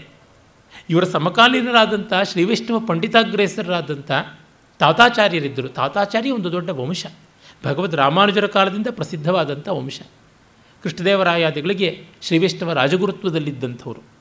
ಹಾಗೆಯೇ ಸುಧೀಂದ್ರ ತೀರ್ಥರಿದ್ದರು, ವಿಜಯೇಂದ್ರ ತೀರ್ಥರಿದ್ದರು, ಇವರೆಲ್ಲರಿಗೂ ಬೇಕಾದಂತೆ ತರ್ಕವಾದಗಳು ನಡೀತಲೇ ಇದ್ವು. ಆದರೆ ವ್ಯಕ್ತಿ ವಿಶ್ವಾಸಗಳಿಗೆ ಕೊರತೆ ಇರಲಿಲ್ಲ, ಅದನ್ನು ಗಮನಿಸಬೇಕು. ಹಾಗಾಗಿ ಓದಿಕೊಳ್ತಾ ಇದ್ದರು. ಓದಿ ಬುದ್ಧಿ ನೈಶಿತ್ಯದಿಂದ ಮಾಡುವ ಯುಕ್ತಿಗಳಲ್ಲವೇ, ಎಷ್ಟು ರೀತಿಯಲ್ಲಿ ಬದಲಾವಣೆ ಆಗಬಹುದು ಒಮ್ಮೆ ಅವರ ಕೈ ಮೇಲೆ, ಒಮ್ಮೆ ಇವರ ಕೈ ಮೇಲೆ ಆಗಬಹುದು. ಅದು ದೊಡ್ಡ ಸಂಗತಿ ಅಲ್ಲ. ಆದರೆ ಅವರೆಲ್ಲ ದೊಡ್ಡವರು ಅನ್ನೋದು ಮಾತ್ರ ನಿಜವಾದ ದೊಡ್ಡ ಸಂಗತಿ. ಹಾಗೆ ಅಪ್ಪಯ್ಯ ದೀಕ್ಷಿತರ ಬಳಿಗೆ ವೇದಾಂತ ಅಭ್ಯಾಸ ಮಾಡಬೇಕು ಅಂತ ಬಂದ ನಮ್ಮ ಭಟ್ಟೋಜಿ ದೀಕ್ಷಿತರು, ಅವರು ಮನೆಗೆ ಹೋದಾಗ ವೇದಾಂತ ಪಾಠ ನಡೀತಾ ಇತ್ತು. ಬ್ರಹ್ಮಸೂತ್ರದ ಭಾಷ್ಯ ಪಾಠ ನಡೀತಾ ಇತ್ತು. ಅಲ್ಲಿ ಶೇಷೇ ಷಷ್ಠಿ, ಕರ್ಮಣಿ ಷಷ್ಠಿ ಇತ್ಯಾದಿಯಾಗಿ ಕೆಲವು ಷಷ್ಠಿ ವಿಭಕ್ತಿಯ ವ್ಯಾಪ್ತಿ ಏನು? ಶೇಷ ಷಷ್ಠಿ, ಕರ್ಮಣಿ ಷಷ್ಠಿ ಇತ್ಯಾದಿಯಾಗೆಲ್ಲ ನಿಯಮಗಳು ಉಂಟು. ಅದರ ಕುರಿತು ಚರ್ಚೆ ಬಂತು. ಅಪ್ಪ ಈ ದೀಕ್ಷಿತರು ಸರಳವಾಗಿ ಅದಕ್ಕೆ ಅರ್ಥ ಹೇಳಿ ಹೋದರು. ಆದರೆ ಅಷ್ಟು ಸ್ವಲ್ಪ ದೂರದಲ್ಲಿ ಕೂತ್ಕೊಂಡು ಪಾಠ ಕೇಳ್ತಾ ಇದ್ದರು ಇವರು ಯಾರು ಅಂತ ಇನ್ನೂ ಪರಿಚಯ ಆಗಿರಲಿಲ್ಲ. ಯಾರೋ ಹೊರಗಿನಿಂದ ದಿವಸ ದಿವಸ ವಿದ್ವಾಂಸರು ಬರ್ತಾರಲ್ಲ ಅಂಥವ್ರು ಅಂತ ಪಾಠ ಮುಗಿಯೋವರೆಗೂ ಕಾಯಬೇಕು. ಪಾಠ ಮುಗಿದು ಮತ್ತು ದಕ್ಷಿಣಾಮೂರ್ತಿ ಸ್ತೋತ್ರವನ್ನು ಹೇಳಿಕೊಂಡು ಪ್ರತಿ ಶ್ಲೋಕಕ್ಕೂ ನಮಸ್ಕಾರ ಮಾಡಬೇಕು, ಗುರುವೂ ನಮಸ್ಕಾರ ಮಾಡಬೇಕು, ಶಿಷ್ಯನೂ ಮಾಡಬೇಕು. ಹಾಗೆ ಮಾಡಿದ ಮೇಲಿಂದ ದಶಶಾಂತಿಗಳನ್ನು, ಉಪನಿಷತ್ತಿನ ಶಾಂತಿ ಮಂತ್ರಗಳನ್ನು ಹೇಳಿದ ಮೇಲೆ ಪಾಠ ಮುಗಿಯಿತು ಅಂತ ಅವತ್ತಿಗೆ. ಹಾಗೆ ಪಾಠ ಮುಗಿಯೋವರೆಗೂ ಪರಿಚಯ ಮಾಡ್ಕೊಳ್ಳೋ ಹಾಗಿಲ್ಲ, ಮೂಲೆಯಲ್ಲಿ ಕೂತಿದ್ರು. ಈ ವ್ಯಾಕರಣ ವಿಷಯ ಬಂದಾಗ ಅಪ್ಪಯ್ಯ ದೀಕ್ಷಿತರು ಸರಳವಾಗಿ ಹೇಳಿ ಮುಗಿಸಿದ್ರು ಅಂತ ಇವರಿಗೆ ಗಸಿವಿಸಿ ಆಯಿತು. ಬಾಯಿ ಹಾಕಿಬಿಟ್ಟಿದ್ರು, ಸ್ವಲ್ಪ ವಿಸ್ತಾರವಾಗಿ ಹೇಳಿದ್ರಂತೆ. ಓಹೋ, ನೀವಲ್ವೇ ಭಟ್ಟೋಜಿ ದೀಕ್ಷಿತರು ಅಂತಂದ್ರಂತೆ. ಹೇಗೆ ಗೊತ್ತಾಯಿತು ಅಂದರೆ ಈ ವೇದಾಂತ ಪಾಠ ಕಾಲದಲ್ಲೂ ಇಷ್ಟು ವ್ಯಾಕರಣಕ್ಕೆ ಭಯ ಹಾಕ್ಕೊಂಡು ಬಂದರೆ ಇನ್ಯಾರಿರೋದಕ್ಕೆ ಸಾಧ್ಯ? ಭಟ್ಟೋಜಿ ದೀಕ್ಷಿತರೇ ಇರಬೇಕು ಅಂತ ಅಂದರು ಅಂತ ಈ ರೀತಿ ಅವರ ಬಗ್ಗೆ ತುಂಬ ಸ್ವಾರಸ್ಯಕಾರಿಯಾದ ಕಥೆಗಳು ಎಷ್ಟೋ ಇವೆ. ಅವರು ವಿಜಯನಗರದ ಅವಸಾನದ ಕಾಲದಲ್ಲಿ ಇದ್ದಂಥವರು ಹದಿನಾರನೇ ಶತಮಾನದ ಆರಂಭದಿಂದ ಕೊನೆಯವರೆಗೂ ಇದ್ದವರು ಕ್ರಿಸ್ತಶಕ ಸಾವಿರದ ಐನೂರ ಇಪ್ಪತ್ತರಿಂದ ಸಾವಿರದ ಐನೂರ ತೊಂಬತ್ತ ಮೂರರವರೆಗೆ ಎಪ್ಪತ್ತ ಮೂರನೇ ವಯಸ್ಸಿನವರೆಗೆ ಅವರು ಇದ್ದರು ಅಂತ. ಲೋಕದಲ್ಲಿ ಪ್ರಸಿದ್ಧವಾದದ್ದು. ಈ ಒಂದು ಕಾಲಮಾನಕ್ಕೆ ಅಂಥ ದೊಡ್ಡ ಪ್ರಶ್ನೆಗಳೇನು ಬರುವಂಥವಲ್ಲ. ಅವರು ಆಗರ್ಭ ವಿದ್ವನ್ ಮನೆತನದವರು, ವಿದ್ವತ್ ಕುಟುಂಬದವರು ವಿದ್ವದ್ ವಂಶದವರು. ಅವರ ಪೂರ್ವಜರಾದಂಥ ಅವರ ಮುತ್ತಜ್ಜ ಅಥವಾ ಅಜ್ಜ ಆಚಾರ್ಯ ದೀಕ್ಷಿತ ಅಂತ, ಅಚ್ಚಾನ್ ದೀಕ್ಷಿತ ಅಂತ ಕರಿತಾಯಿದ್ರು ಅಚ್ಚ ಅನ್ನುವುದು ಆಚಾರ್ಯ ಅನ್ನೋದರ ತದ್ಭವ. ಅವರು ಕೃಷ್ಣದೇವರಾಯನ ಕಾಲದಲ್ಲಿದ್ದರು. ಹದಿನೈದನೇ ಶತಮಾನದಲ್ಲಿದ್ದರು. ಹದಿನೈದನೇ ಶತಮಾನದ ಕೊನೆಯಲ್ಲಿ ಕೃಷ್ಣದೇವರಾಯ ಒಮ್ಮೆ ತನ್ನ ಪತ್ನಿ ತಿರುಮಲದೇವಿಯ ಜೊತೆಗೆ ಕಾಂಚೀಪುರಕ್ಕೆ ಬಂದಾಗ ಹತ್ತಿರದ ಆಡಯಪಾಳ್ಯಂ ತಾನೆ ಇವರ ಊರು. ಇವರು ಆಚಾರ್ಯ ದೀಕ್ಷಿತರು ಬಂದಿದ್ದರು. ವರದರಾಜಸ್ವಾಮಿಯ ಎದುರುಗಡೆಗೆ ರಾಜ ರಾಜ ಮಹಿಷಿ ಇಬ್ಬರು ಸೇವೆ ಮಾಡ್ತಾ ಇದ್ದರೆ ಇವರು ಕೂಡ ಹತ್ತಿರದಲ್ಲಿ ನಿಂತಿದ್ದರು. ನೋಡಿ ಒಂದು ಆಶುಕವಿತೆ ಹೇಳಿದರಂತೆ. ಕಾಂಚಿತ್ ಕಂಚನ ಗೌರಾಂಗಿಂ ವೀಕ್ಷ ಸಾಕ್ಷಾದಿವಶ್ರಿಯಂ ವರದ ಸಂಶಯಾಪನ್ನ ವಕ್ಷಸ್ಥಲ ಮುದೇಕ್ಷತ ಅಂತ. ಬಂಗಾರದ ಬಣ್ಣದ ಸುಂದರಾಂಗಿ ಒಬ್ಬಳನ್ನು ಎದುರಿಗೆ ನೋಡಿ ವರದರಾಜನಿಗೆ, ಲಕ್ಷ್ಮಿಯೇ, ಎದುರಿಗೆ ಬಂದುಬಿಟ್ಟಿದ್ದಾಳ, ಎದೆಯಿಂದ ಇಳಿದು ಹೋದಳ ಅಂತ ಹೆದರಿಕೆಯಾಗಿ ಎದೆ ತಡಕಿ ನೋಡಿಕೊಂಡ ಅಂತ. ಈ ಲಕ್ಷ್ಮಿಯೇ ಬಂದಳ ಅನ್ನೋದನ್ನು ಇಲ್ಲಿ ಮಾತಿನಲ್ಲಿ ಹೇಳಿಲ್ಲ. ಕಂಚಿತ್ ಕಂಚನ ಗೌರಾಂಗಿಂ ವೀಕ್ಷ ಸಾಕ್ಷಾದಿವಶ್ರಿಯಂ ಲಕ್ಷ್ಮಿಯೇ ಎಂಬಂತೆ ಇರ್ತಕ್ಕಂಥವಳನ್ನು ಕಂಡು ವರದ ಸಂಶಯಾಪನ್ನ ಸಂದೇಹಗ್ರಸ್ತನಾಗಿ ಎದೆ ಮುಟ್ಟು ನೋಡಿಕೊಂಡ. ಅಂದರೆ ಇಲ್ಲಿ ಹೊಟ್ಟೋಗ್ಬಿಟ್ಲು ಅಂತ ಮಹಾರಾಣಿ ಲಕ್ಷ್ಮಿಯ ಕಳೆಯಿಂದ, ಸೌಭಾಗ್ಯದಿಂದ ಕೂಡದವಳು ಅನ್ನುವ ತಾತ್ಪರ್ಯ ಬರುವಂತೆ. ಇದು ಸಂಶಯಾಲಂಕಾರ ಅಥವಾ ಸಂದೇಹಾಲಂಕಾರಕ್ಕೆ ಉದಾಹರಣೆಯಾಗಿ ಅಪ್ಪಯ್ಯ ದೀಕ್ಷಿತರು ಕುವಲಯಾನಂದದಲ್ಲಿ ಕೊಡ್ತಾರೆ. ಅಸ್ಮತ್ ಪೂರ್ವಜಾನಾಂ ಕೃತಿ ಅಂತ ಹೇಳಿಬಿಟ್ಟು. ಈ ಮಟ್ಟದ ವಿದ್ವದ್ ರಸಿಕರ ಕುಟುಂಬದಲ್ಲಿ ಹುಟ್ಟಿದವರು. ಅವರ ಮಗ ರಂಗರಾಜಾಧ್ವರಿ ಅಥವಾ ರಂಗರಾಜ ದೀಕ್ಷಿತ ರಂಗರಾಜ ಮಖಿ ಅಂತಲೂ ಕರೀತಾರೆ. ಆತ ಒಬ್ಬ ಶ್ರೀವೈಷ್ಣವ ಮಹಿಳೆಯನ್ನು ಮದುವೆಯಾಗಿದ್ದರು ಆಗೆಲ್ಲ ಈ ಕಠೋರವಾದ ಮಡಿಗಳೆಲ್ಲ ಇರ್ತಾ ಇರಲಿಲ್ಲ ಅನಿಸುತ್ತೆ. ಇಂಥ ಜಾತಿಯವರು ಇಂಥ ಜಾತಿಯವ್ರನ್ನೇ ಮದುವೆ ಆಗಬೇಕು, ಇಂಥ ಪಂಗಡದವರಿಗೆ ಇಂಥ ಪಂಗಡದವರೇ ಅನ್ನುವಂಥದ್ದು. ಕೆಲವೊಂದು ಕಡೆ ಇದ್ದರೂ ಅದನ್ನು ಮೀರುವ ಅನುಕೂಲ ಕೂಡ ಇತ್ತು. ಅದರ ಬಗ್ಗೆ ಕೂಡ ಕಥೆ ಉಂಟು. ತೋತಾರಾಂಬ ಅಥವಾ ತೋತಾಂಬ ಅಂತ ಕರೀತಾರೆ ಆಕೆಯನ್ನು, ಅಪ್ಪಯ್ಯ ದೀಕ್ಷಿತರ ತಾಯಿಯನ್ನು. ಅವರಿಗೆ ಏನೋ ಕಷ್ಟ ಬಂದಿತ್ತು, ಆ ಕಾರಣದಲ್ಲಿ ಇವರ ರಂಗರಾಜಾಧ್ವರಿಗಳು ಅದನ್ನು ಪರಿಹಾರ ಮಾಡಿಕೊಟ್ಟರು ಹೀಗೆ ಬೇಕಾದಷ್ಟು ಬರ್ತವೆ. ದೀಕ್ಷಿತೇಂದ್ರ ವಿಜ, ಚರಿತ ಅಂತ ಇರುವ ಗ್ರಂಥದಲ್ಲಿ ತುಂಬ ಕಥೆಗಳು ಬರ್ತವೆ. ಅದನ್ನು ಎಷ್ಟು ನಂಬೋದೋ ಬಿಡೋದೋ ಕಷ್ಟ. ಇವರ ಶತ್ರುಗಳು ಆಗದೇ ಇದ್ದವರು, ವಿಶೇಷವಾಗಿ ತಾತಾಚಾರ್ಯರಿಗೆ ತುಂಬ ಕಿರುಕುಳ ಕೊಟ್ಟರು ಅವ್ರ ಮೇಲೆ ಇವರು ಹೇಗೆ ತಮ್ಮ ತಪಃಪ್ರಭಾವದಿಂದ ಎಲ್ಲವನ್ನು ತಿರುಗಿ ಅವರಿಗೆ ಬಡಿಯುವಂತೆ ಮಾಡಿದ್ರು ಅಂತ ಅನ್ನೋದಿಲ್ಲ. ನನಗೆ ಅವುಗಳಲ್ಲಷ್ಟು ಹುರುಳಿದೆ ಅಂತ ಅನಿಸೋದಿಲ್ಲ. ಸಣ್ಣ ಪುಟ್ಟ ಮತ್ಸರಗಳನ್ನು ದೊಡ್ಡ ಮಟ್ಟಕ್ಕೆ ತೆಗೆದುಕೊಂಡು ಬಂದು ಬಹಳ ಬಹಳ ಕ್ಷುದ್ರವಾದ ವಿವರಗಳನ್ನು ಕೊಡುವುದಾಗ್ಬಿಡುತ್ತೆ. ಅದನ್ನು ರಂಗನಾಥ್ ಶರ್ಮರು ಕೂಡ ಇವುಗಳೆಲ್ಲ ಉತ್ಪ್ರೇಕ್ಷಿತವಾದದ್ದಿರಬೇಕು ಅಂತ ಎಷ್ಟೋ ಬಾರಿ ಹೇಳುವವರು. ಇರಲಿ. ಒಟ್ಟಿನಲ್ಲಿ ಅಪ್ಪೈ ದೀಕ್ಷಿತರು ತಾಯಿ ಶ್ರೀವೈಷ್ಣವಳು. ತಂದೆ ಅದ್ವೈತ ವೇದಾಂತದಲ್ಲಿ ಶ್ರದ್ಧೆ ಇರತಕ್ಕಂಥ ವ್ಯಕ್ತಿ. ಅದೇ ಆ ಒಂದು ಸಾಮರಸ್ಯ ಗುಣ ಅವರಿಗೆ ಎಲ್ಲ ರೀತಿಯಿಂದಲೂ ಬಂದು ಒದಗಿತ್ತು. ಅವರ ಒಂದು ಶ್ರೀವೈಷ್ಣವ ಪರಂಪರೆಯ ಬಗೆಗಿನ ಪ್ರೀತಿ, ವಿಷ್ಣು ಭಕ್ತಿ ಯಾವ ಥರದ್ದು ಅನ್ನೋದಕ್ಕೆ ಶ್ರೀವೈಷ್ಣವ ಪರಂಪರೆಯಲ್ಲಿ ರಾಮಾನುಜಾಚಾರ್ಯರಾದ ಮೇಲೆ ತುಂಬ ದೊಡ್ಡ ಹೆಸರು ವೇದಾಂತ ದೇಶಿಕರು. ನನಗಂತೂ ಪಾಂಡಿತ್ಯದಲ್ಲಿ, ಕವಿತ್ವದಲ್ಲಿ ನಿಗಲು ಅಂತಲೇ ಅನಿಸ್ಬಿಡುತ್ತೆ. ಅಂಥ ನಿಗಮಾಂತ ದೇಶಿ ದೇಶಿಕರು ಘಂಟಾವತಾರ ವೆಂಕಟನಾಥ ಅಂತ ಪ್ರಸಿದ್ಧರಾದ ದೇಶಿಕರ ಎರಡು ಕಾವ್ಯಗಳಿಗೆ, ಪ್ರೌಢವಾದ ಕಾವ್ಯಗಳಿಗೆ ಇವರು ವ್ಯಾಖ್ಯಾನ ಬರೆದರು. ದುರ್ದೈವದಿಂದ ಒಂದು ವ್ಯಾಖ್ಯಾನ ನಮಗೆ ಸಿಗ್ತಾ ಇಲ್ಲ. ಅದು ಪಾದುಕಾಶಾಸ್ತ್ರದ ಬಗ್ಗೆ ಬರೆದಿರೋ ವ್ಯಾಖ್ಯಾನ. ಆದರೆ ಇನ್ನೊಂದು ಅವರ ಮಹಾಕಾವ್ಯ ಯಾದವಾಭ್ಯುದಯಕ್ಕೆ ಅಪ್ಪೈ ದೀಕ್ಷಿತರು ಬರೆದ ವ್ಯಾಖ್ಯಾನ ಅದು ಸಿಗುತ್ತದೆ. ತುಂಬ ಚೆನ್ನಾಗಿದೆ. ಅಲ್ಲಿ ಅವರು ಎಷ್ಟೋ ಕಡೆ ಹೇಳ್ತಾ ಬರ್ತಾರೆ. ಈ ಒಂದು ಇತ್ತಂ ಪ್ರಶಂಸನೀಯಾಶ್ಚ ಭಾವಾಸ್ಸಂತಿ ಪದೇ ಪದೇ ಕವಿತಾರ್ಕಿಕ ಸಿಂಹಾಸ್ಯ ಕಾವ್ಯೇಶು ಲಿತೇಶ್ವಪಿ ಅಂತ ಹೇಳ್ತಾರೆ. ಅತ್ಯಂತ ಸುಕುಮಾರ ಮನೋಹರವಾದ ರಸಮಯವಾದ ಭಾವನೆಗಳು ವಿವರಗಳು ಇವರ ಕಾವ್ಯದಲ್ಲಿ ಮತ್ತೆ ಮತ್ತೆ ಬರುತ್ತದೆ. ಇವರು ಕವಿ ಕವಿತಾರ್ಕಿಕ ಸಿಂಹ ಅಂತ ಕೊಂಡಾಡ್ತಾರೆ. ವೇದಾಂತ ದೇಶಿಕರನ್ನು. ಇವರು ನೋಡಿದ್ರೆ ಪರಮ ಶಿವಭಕ್ತರು ಅಂತ, ವೇದಾಂತ ದೇಶಿಕರು ಪರಮ ವಿಷ್ಣು ಭಕ್ತರು ಅಂತ. ಆದರೆ ಗುಣಕ್ಕೆ ಮತ್ಸರ ಕಾಣುವಂಥದ್ದು ಅಲ್ಲ ಅನ್ನುವುದು ನಾವಿಲ್ಲಿ ಗಮನಿಸಬೇಕು. ಎಷ್ಟೋ ಕಡೆ ಇತಿ ಸ್ವಪ್ನೋಪಲಬ್ಧಿ ಅಂತ ಬರೀತಾರೆ. ಕನಸಿನಲ್ಲಿ ವೇದಾಂತ ದೇಶಿಕರು ನನಗೆ ಬಂದು ಹೇಳಿದ್ದನ್ನು ಬರೀತಾ ಇದ್ದೀನಿ ಅಂತ. ಪಿಳ್ಳ ಕವಿ ರಹಂ ವಿದ್ವಾನ್ ಅಂತ ಹೇಳ್ತಾರೆ. ಪಿಳ್ಳೈ ಅಂತಂದರೆ ಹುಡುಗ ತುಪ್ಪೂಲ್ ಅನ್ನುವ ಅಗ್ರಹಾರದಿಂದ ಹುಟ್ಟಿ ಬಂದಂಥವರು ವೇದಾಂತ ದೇಶಿಕರು. ಅವರ ಕವಿ, ನಾನು ಬರೀ ಪಂಡಿತ, ಆ ಕವಿ ಹೃದಯ ನನಗೆ ಇಟುಕುವಂಥದ್ದು ಅಲ್ಲ ಅಂತ. ಅದೇ ರೀತಿ ರಾಮಾಯಣಕ್ಕೆ ಶ್ರೀವಿಷ್ಣವ ಸಂಪ್ರದಾಯದಲ್ಲಿ ತನಿಶ್ಲೋಕಿ ವ್ಯಾಖ್ಯಾನ ಅಂತ ಹೊಂದಿದೆ ಅದನ್ನು ಬರೆದವರು ಪೆರಿಯವಾಚಾನ್ ಪಿಳ್ಳೈ ಅಂತ ಒಬ್ಬರು ತುಂಬ ಉತ್ಕೃಷ್ಟವಾದ ಒಂದು ವಿನೂತನವಾದ ರಸಮಯ ಪದ್ಧತಿಯ ವ್ಯಾಖ್ಯಾನ. ವಿಶೇಷವಾಗಿ ಯಾವ ಪ್ರಪತ್ತಿ ಶರಣಾಗತಿ ತತ್ವಕ್ಕೆ ಒಗ್ಗಿ ಬರುವಂಥ ರೀತಿಯ ವ್ಯಾಖ್ಯಾನ. ಅಪ್ಪೈ ದೀಕ್ಷಿತರನ್ನು ಯಾರೋ ಕೇಳಿದ್ರಂತೆ. ನೀವು ಯಾತಕ್ಕೆ ರಾಮಾಯಣದ ಬಗ್ಗೆ ವ್ಯಾಖ್ಯಾನ ಬರೆಯಿಲ್ಲ, ಇಷ್ಟೆಲ್ಲ ವ್ಯಾಖ್ಯಾನಗಳು ಬರೆದಿದ್ದೀರಿ ಅಂತ. ಅವನಿದಾನಲ್ಲ, ಪೆರಿವಾಚಾನ್ ಪಿಳ್ಳೆ ಎಲ್ಲ ಅಗದು ಅಗದು ಅಗದು ಉಗಿದು ಬಿಟ್ಟಿದ್ದಾನೆ ನಿಸ್ಸಾರ ಮಾಡಿಬಿಟ್ಟಿದ್ದಾನೆ, ಇನ್ನೇನು ಉಳಿಸಿಲ್ಲ, ನಾನೇನು ಬರೀಲಿ ಅಂತಂದ್ರಂತೆ. ಈ ಮಟ್ಟದಲ್ಲಿ ಗುಣಗ್ರಹಣ. ಪಾದುಕಾ ಸಹಸ್ರ ಸಾವಿರ ಶ್ಲೋಕಗಳ ರಮಣೀಯವಾದ ವಿದ್ವದ್ವಿಸ್ಮಯ, ಅಗಾಧವಾದಂಥ ಕೌಶಲ ಅದು. ಸಾವಿರ ಪದ್ಯಗಳಲ್ಲಿ ಭಗವಂತನ ಪಾದುಕೆಗಳ ಬಗ್ಗೆ ಮಾಡಿದ ವರ್ಣನೆ. ಆ ಪಾದುಕಾ ಸ್ತೋತ್ರಕ್ಕೆ ವ್ಯಾಖ್ಯಾನ ಬರೀತಾ ಅಪ್ಪಯ್ಯ ದೀಕ್ಷಿತರೊಮ್ಮೆ ಉದ್ಗಾರ ಮಾಡಿದ್ರಂತೆ. ಅವರು ತಮಿಳುನಾಡಿನವರಲ್ವ. ಶಾಣೆಕಟ್ಟೆಯಿಲ್, ಶಾಣ್ಕಟ್ಟೆಯಿಲ್ ಆಯಿರತ್ತುಳೈ ತುತ್ತ ತುಪ್ಪುಲ್ ಪಿಳ್ಳೆಯೈ ಪಿಳ್ಳೆ ಅಂತ. ಶಾಣ್ಕಟ್ಟೆ, ಗೇಣುದ್ದದ ಮರದ ತುಂಡಿನಲ್ಲಿಯೇ ಸಾವಿರ ಚಿತ್ತಾರ ಬಿಡಿಸಿದಂಥ ತುಪ್ಪೂಲ್ ಗ್ರಾಮದ ಹುಡುಗನೇ ನಿಜವಾದ ಗಂಡು ಅಂತ. ಅಂದರೆ ಗೇಣುದ್ದದ ಪಾದುಕೆಯ ಮೇಲೆ ಇಷ್ಟು ಪದ್ಯಗಳು ಬರೆಯೋಕ್ಕೆ ಸಾಧ್ಯವ, ನಿಜವಾಗಿ ಅವರೇ ದೊಡ್ಡವರು ಅಂತ. ಹೀಗೆ ಅವರ ಔದಾರ್ಯ, ವೈದುಷ್ಯ ಗುಣಗ್ರಹಣಗಳು ದಂತಕಥೆಯಾಗುವಂತೆ. ಆಮೇಲೆ ತಂದೆಯಿಂದಲೇ ಅವರು ಸಕಲ ವಿಷಯಗಳನ್ನು ಕಲಿತುಕೊಂಡವರು. ಅಲ್ಲಿ ಇಲ್ಲಿ ಸಂಚಾರ ಮಾಡಿಕೊಂಡೇ ಇದ್ದಂಥವರು. ಮತ್ತು ಅವರು ವೇದಾಂತಿಗಳಾಗಿದ್ದರೂ ಕೂಡ ಕೂಡ ಕರ್ಮಠರಾದ ಪೂರ್ವಮೀಮಾಂಸಾ ಶಾಸ್ತ್ರಕ್ಕೆ ಬದ್ಧರಾಗಿ, ಆಹಿತಾಗ್ನಿಗಳಾಗಿ, ಅಗ್ನಿಚಿತ್ ಮೊದಲಾದ ಸಕಲ ಯಾಗಗಳನ್ನು ಮಾಡಿದರು. ಇದು ಒಂದು ವಿಶೇಷ. ಅವರು ಸನ್ಯಾಸ ಪಡೆದು ವಿದೇಹ ಮುಕ್ತಿಯನ್ನು ಹೊಂದಲಿಲ್ಲ. ಗೃಹಸ್ಥರಾಗಿದ್ದೇನೆ ಮುಕ್ತಿ ಕಂಡಂಥವರು. ಇದು ಒಂದು ವೈಚಿತ್ರ್ಯ. ಸಾಮಾನ್ಯವಾಗಿ ವೇದಾಂತಿಗಳಲ್ಲಿ ವಿಶೇಷವಾಗಿ ಅದ್ವೈತ ವೇದಾಂತಿಗಳಲ್ಲಿ ಜ್ಞಾನಾನ್ಮುಕ್ತಿ ಹಿಂತ ಅನ್ನೋದರಿಂದ ಕಡೆಗಾದರೂ ಆತುರ ಸನ್ಯಾಸವಾದರೂ ಮಾಡಿಕೊಳ್ಳಬೇಕು ಅಂತನ್ನುವಂಥದ್ದು ಒಂದು ಉಂಟು. ಪ್ರೈಷ ಜಪ ಮಾಡಿ ಕಡೆಗೆ ಮಾಡಬೇಕು. ನಮ್ಮ ಹಿಂದಿನ ದಿವಾನ್ರಾಗಿದ್ದ ಶೇಷಾದ್ರಯ್ಯರವರು ಕೊನೆಗಾಲದಲ್ಲಿ ಆತುರ ಸನ್ಯಾಸ ಮಾಡಿಕೊಂಡ್ರಂತೆ ಹಾಸಿಗೆ ಹಿಡಿದಾಗ ಅಂತ.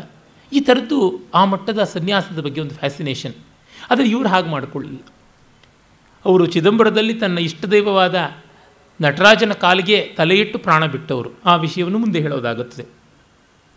ಶ್ರೀ ವೈಷ್ಣವ ಸಂಪ್ರದಾಯದಲ್ಲಿ ಸನ್ಯಾಸದಿಂದಲೇ ಮೋಕ್ಷ ಅಂತ ಏನೂ ಇಲ್ಲ. ಒಮ್ಮೆ ಪ್ರಪತ್ತಿ ಮಾಡಿಕೊಂಡ್ರೆ ಮೋಕ್ಷ ಅಂತ. ಗೃಹಸ್ಥನಾದರೇನು, ಸನ್ಯಾಸಿ ಆದರೇನು, ಬ್ರಹ್ಮಚಾರಿ ಆದರೇನು ಅಂತ. ಅಂದರೆ ಅವರಿಗೆ ಆ ಶಿವಕೇಶವಾದ್ವೈತ ಅದೆಷ್ಟು ಚೆನ್ನಾಗಿ ಸಿದ್ಧಿಸಿತ್ತು ಅನ್ನುವಂಥದ್ದು ಗೊತ್ತಾಗುತ್ತದೆ ಅವರ ಜೀವನ ವೃತ್ತಿಯಿಂದ. ವೇದಾಂತ ನೋಡಿದರೆ ಈ ಯಜ್ಞಯಾಗಾದಿಗಳೆಲ್ಲ ಪರಮಾರ್ಥವಲ್ಲ, ಅವೆಲ್ಲ ಕೂಡ ಅಸ್ಥಿರವಾದ ನೌಕೆಗಳು ಅಂತ ವೇದ ಏನು ಹೇಳುತ್ತೆ ಉಪನಿಷತ್ತಿನಲ್ಲಿ ಬರುವಂಥ ಮಾತು. ದಂಧ್ರಮ್ಯಮಾಣ ಅವಿದ್ಯಾಯ ಅಂತರೆ ವರ್ತಮಾನ ಅಂತೆಲ್ಲ ಪ್ಲವ ಏತೆ ಅದೃಢಾಹ ಅಂತೆಲ್ಲ. ಇವೆಲ್ಲ ಶಿಥಿಲವಾದ ನೌಕೆಗಳು ಅಂತ. ಹಾಗಿದ್ದರೂ ಕೂಡ ಇವರು ಎಲ್ಲ ಯಾಗಗಳನ್ನು ಮಾಡಿದರು. ಮೀಮಾಂಸಾಶಾಸ್ತ್ರದಲ್ಲಿ ತುಂಬ ಪ್ರಿಯ ಪಾಂಡಿತ್ಯ ಅಂತೂ ಬಹಳ ಚೆನ್ನಾಗಿತ್ತು. ಅವರ ಮೀಮಾಂಸಾ ವಿದ್ಯಾ ಕೌಶಲ ಏನು ಅನ್ನೋದಕ್ಕೆ ನ್ಯಾಯರಕ್ಷಾಮಣಿ ಒಂದು ನೋಡಿದರೆ ಸಾಕು, ಗೊತ್ತಾಗುತ್ತದೆ. ಆದರೆ ಅವರಿಗೆ ಯಜ್ಞದಲ್ಲಿ ಪಶುವಧೆ ಆಗುತ್ತದಲ್ಲ ಅಂತ ಒಂದು ಖೇದ ಇತ್ತಂತೆ. ಆ ಪಶುವಧೆ ಮಾಡಬೇಕಾದ್ರೆ ವೇದವೇ ಮುನೈ ನಂಬಿನೇನ್ ಅಂತ ಹೇಳಿ ಪಶುವಧೆ ಮಾಡಿದ್ರಂತೆ. ವೇದವೇ, ನೀನು ಹೇಳಿದ್ಯಾ ಅಂತ ನಂಬಿಕೊಂಡು ನಾನು ಮಾಡ್ತಾ ಇದ್ದೀನಿ. ನೀನೇ ತಪ್ಪಾಗಿದ್ದರೆ ನಾನು ಗೋವಿಂದ ಅಂತ ಹೇಳಿಬಿಟ್ಟಿದ್ದನು ಆ ಮಟ್ಟದ ಒಂದು ಕರ್ಮಕಾಂಡೀಯವಾದ ಶ್ರದ್ಧೆ. ಶಿವನಲ್ಲಿ ಯಥೇಷ್ಟವಾದ ಭಕ್ತಿ. ಹಾಗೆ ಎಲ್ಲ ದೇವತೆಗಳನ್ನು ಸಮಾನವಾಗಿ ಕಾಣುವಂಥ ಒಂದು ಗೌರವ ಮತ್ತು ಆ ಸ್ತೋತ್ರ ಕಾಲದಲ್ಲಿ ಆ ದೇವತೆಯೇ ಪರದೇವತೆ ಅಂತ ಹೇಳುವ ಬಗ್ಗೆ ಇವೆಲ್ಲವನ್ನು ಕೂಡ ನಾವು ಅವರಲ್ಲಿ ಕಾಣ್ತೀವಿ. ಇವರ ವಾದಕೌಶಲವೂ ತುಂಬ ದೊಡ್ಡದಾದದ್ದು. ಜಿಂಜಿ, ತಂಜಾವೂರು, ಮಧುರೆ ಇವುಗಳೆಲ್ಲ ವಿಶೇಷವಾದ ಸಂಸ್ಥಾನಗಳು. ವಿಜಯನಗರದ ಅಧೀನದಲ್ಲಿದ್ದವು. ವಿಜಯನಗರದ ಪತನಾನಂತರ ಸ್ವತಂತ್ರವಾದವು. ಆ ಜಿಂಜಿಯಲ್ಲಿ ಕೃಷ್ಣಪ್ಪ ನಾಯಕ ಅಂತ ಆತ ಆಳ್ತಾ ಇದ್ದ. ಆತನ ಆಸ್ಥಾನದಲ್ಲಿ ಶತಾವಧಾನಿ ಶ್ರೀನಿವಾಸ ದೀಕ್ಷಿತ ಅಂತ ಇದ್ದರು ಆ ಶ್ರೀನಿವಾಸ ದೀಕ್ಷಿತರು ನೂರು ಗ್ರಂಥಗಳನ್ನು ಬರೆದಂಥವ್ರು. ಪ್ರತಿದಿನ ಪ್ರಬಂಧ ನಿರ್ಮಾಣ ಧುರೀಣ ಅಂತಲೇ ಅವರಿಗೆ ಹೆಸರು. ಪ್ರತಿ ದಿವಸಕ್ಕೆ ಒಂದು ಕಾವ್ಯ, ಒಂದು ಶಾಸ್ತ್ರ ಗ್ರಂಥ ಬರಿತಾ ಇದ್ರು ಅಂತ. ಎಲ್ಲ ನಾಟಕಗಳಿಗೆ ಮತ್ತು ಉಪರೂಪಕಗಳಿಗೆ, ರೂಪಕ ಮತ್ತು ಉಪರೂಪಕಗಳಿಗೆ ಅಷ್ಟಕ್ಕೂ ಉದಾಹರಣೆ ಆಗುವಂತೆ ಬರೆದಿದ್ದಾರೆ. ಹತ್ತು ರೂಪಕಗಳು, ಹತ್ತು ಪ್ರಕಾರದಲ್ಲಿವೆ. ನಾಟಕ ಪ್ರಕರಣ ವ್ಯಾಯೋಗ ಇಹ, ಮೃಗ, ಡಿಮ ಇತ್ಯಾದಿಯಾಗಿ. ಉಪರೂಪಕಗಳು ಶ್ರೀಗದಿತ, ಪ್ರೇಂಕಣಕ, ರಾಸಕ, ಹಲ್ಲೀಸಕ ದೊಂಬಿಕ ಮೊದಲಾದದ್ದು ಇಪ್ಪತ್ತ್ನಾಲ್ಕು ಉಂಟು. ಅಷ್ಟಕ್ಕೂ ಆಗುವಂತೆ ಮೂವತ್ತ್ನಾಲ್ಕು ನಾಟಕಗಳು ಬರೆಯುವಂಥದ್ದು. ಈ ಥರದ್ದು ಶತಾವಧಾನಿಯವರು ಸಕಲ ಶಾಸ್ತ್ರ ಕೋವಿದರು ಅವರ ಮಗ ರಾಜಚೂಡಾಮಣಿ ದೀಕ್ಷಿತ, ಅವನು ಒಳ್ಳೆಯ ವಿದ್ವಾಂಸ. ಅವರ ಮಗಳು ಮಂಗಳಾಂಬೆ, ಆಕೆ ಒಳ್ಳೆ ವಿದುಷಿ. ಇವರಿಗೂ ಅಪ್ಪಯ್ಯ ದೀಕ್ಷಿತರಿಗೂ ವಾದ ಆಯಿತು. ಅಪ್ಪಯ್ಯ ದೀಕ್ಷಿತರನ್ನು ತನ್ನ ಕಾಲು ಮೇಲೆ ಕೆಡವ್ಕೋತೀನಿ ನಿಂತು ಇವರು ಪ್ರತಿಜ್ಞೆ ಮಾಡಿದ್ರು. ಆದರೆ ಶ್ರೀನಿವಾಸ ದೀಕ್ಷಿತರೇ ಸೋಲಬೇಕಾಗಿ ಬಂತು. ಏನು ಮಾಡ್ತಾರೆ? ಮಾತನ್ನು ಸಲ್ಲಿಸ್ಕೊಳ್ಬೇಕಲ್ಲ, ಮಗಳನ್ನು ಕೊಟ್ಟು ಮದುವೆ ಮಾಡಿಬಿಟ್ರು. ಆಗ ಮಾವ ತಂದೆಯ ಸ್ಥಾನದಲ್ಲಿದ್ದರಿಂದ ಮಾವನ ಕಾಲಿಗೆ ಬೀಳಬೇಕಾಗುತ್ತದೆ ಮೊದಲು ಇವರಂತೂ ಕಾಲು ತುಳಿದು ಕನ್ಯಾದಾನ ಮಾಡಿದ್ದಾರೆ. ಆಮೇಲೆ ಕಾಲಿಗಂತೂ ಬೀಳಿಸ್ಕೊಂಡಿದ್ದಾಯಿತು ಅಂತ. ಆ ಮಂಗಳಾಂಬೆ ದೊಡ್ಡ ವಿದುಷಿ, ಆಕೆ ಬಗ್ಗೆ ಕೂಡ ಅನೇಕ ಕಥೆಗಳು ಉಂಟು. ಹೇಳ್ತಾ ಹೋದರೆ ಕೊನೆ ಮೊದಲಿಲ್ಲ ಅಂತ ಬಿಡ್ತಾ ಇದ್ದೀನಿ. ಒಮ್ಮೆ ಚಿಕ್ಕ ಹುಡುಗಿ ಆಕೆ ಮನೆ ಮುಂದೆ ಅಂಗಳದಲ್ಲಿ ಸಗಣಿ ನೀರು ಹಾಕೋದಕ್ಕೆ ಬಂದಳು. ತಂದೆಯ ಜೊತೆಗೆ ವಾಕ್ಯಾರ್ಥಕ್ಕೆ ದಿನದಿನವೂ ಪಂಡಿತರು ಬರ್ತಾಯಿದ್ರು ಬೆಳಗ್ಗೆನೇ ನಿಂತು ಬಿಟ್ಟಿದ್ರು ಮನೆ ಮುಂದೆ. ಈ ನಮ್ಮ ಮಂತ್ರಿ ಮಹೋದಯರ ಮನೆಗಳ ಮುಂದೆ ಧರ್ಮದರ್ಶನಕ್ಕೆ ಕ್ಯೂ ನಿಲ್ಲೋ ಥರ ಇವ್ರ ಹತ್ರ ವಾದ ಭಿಕ್ಷೆಗಾಗಿ ಬರುವಂಥ ಜನ.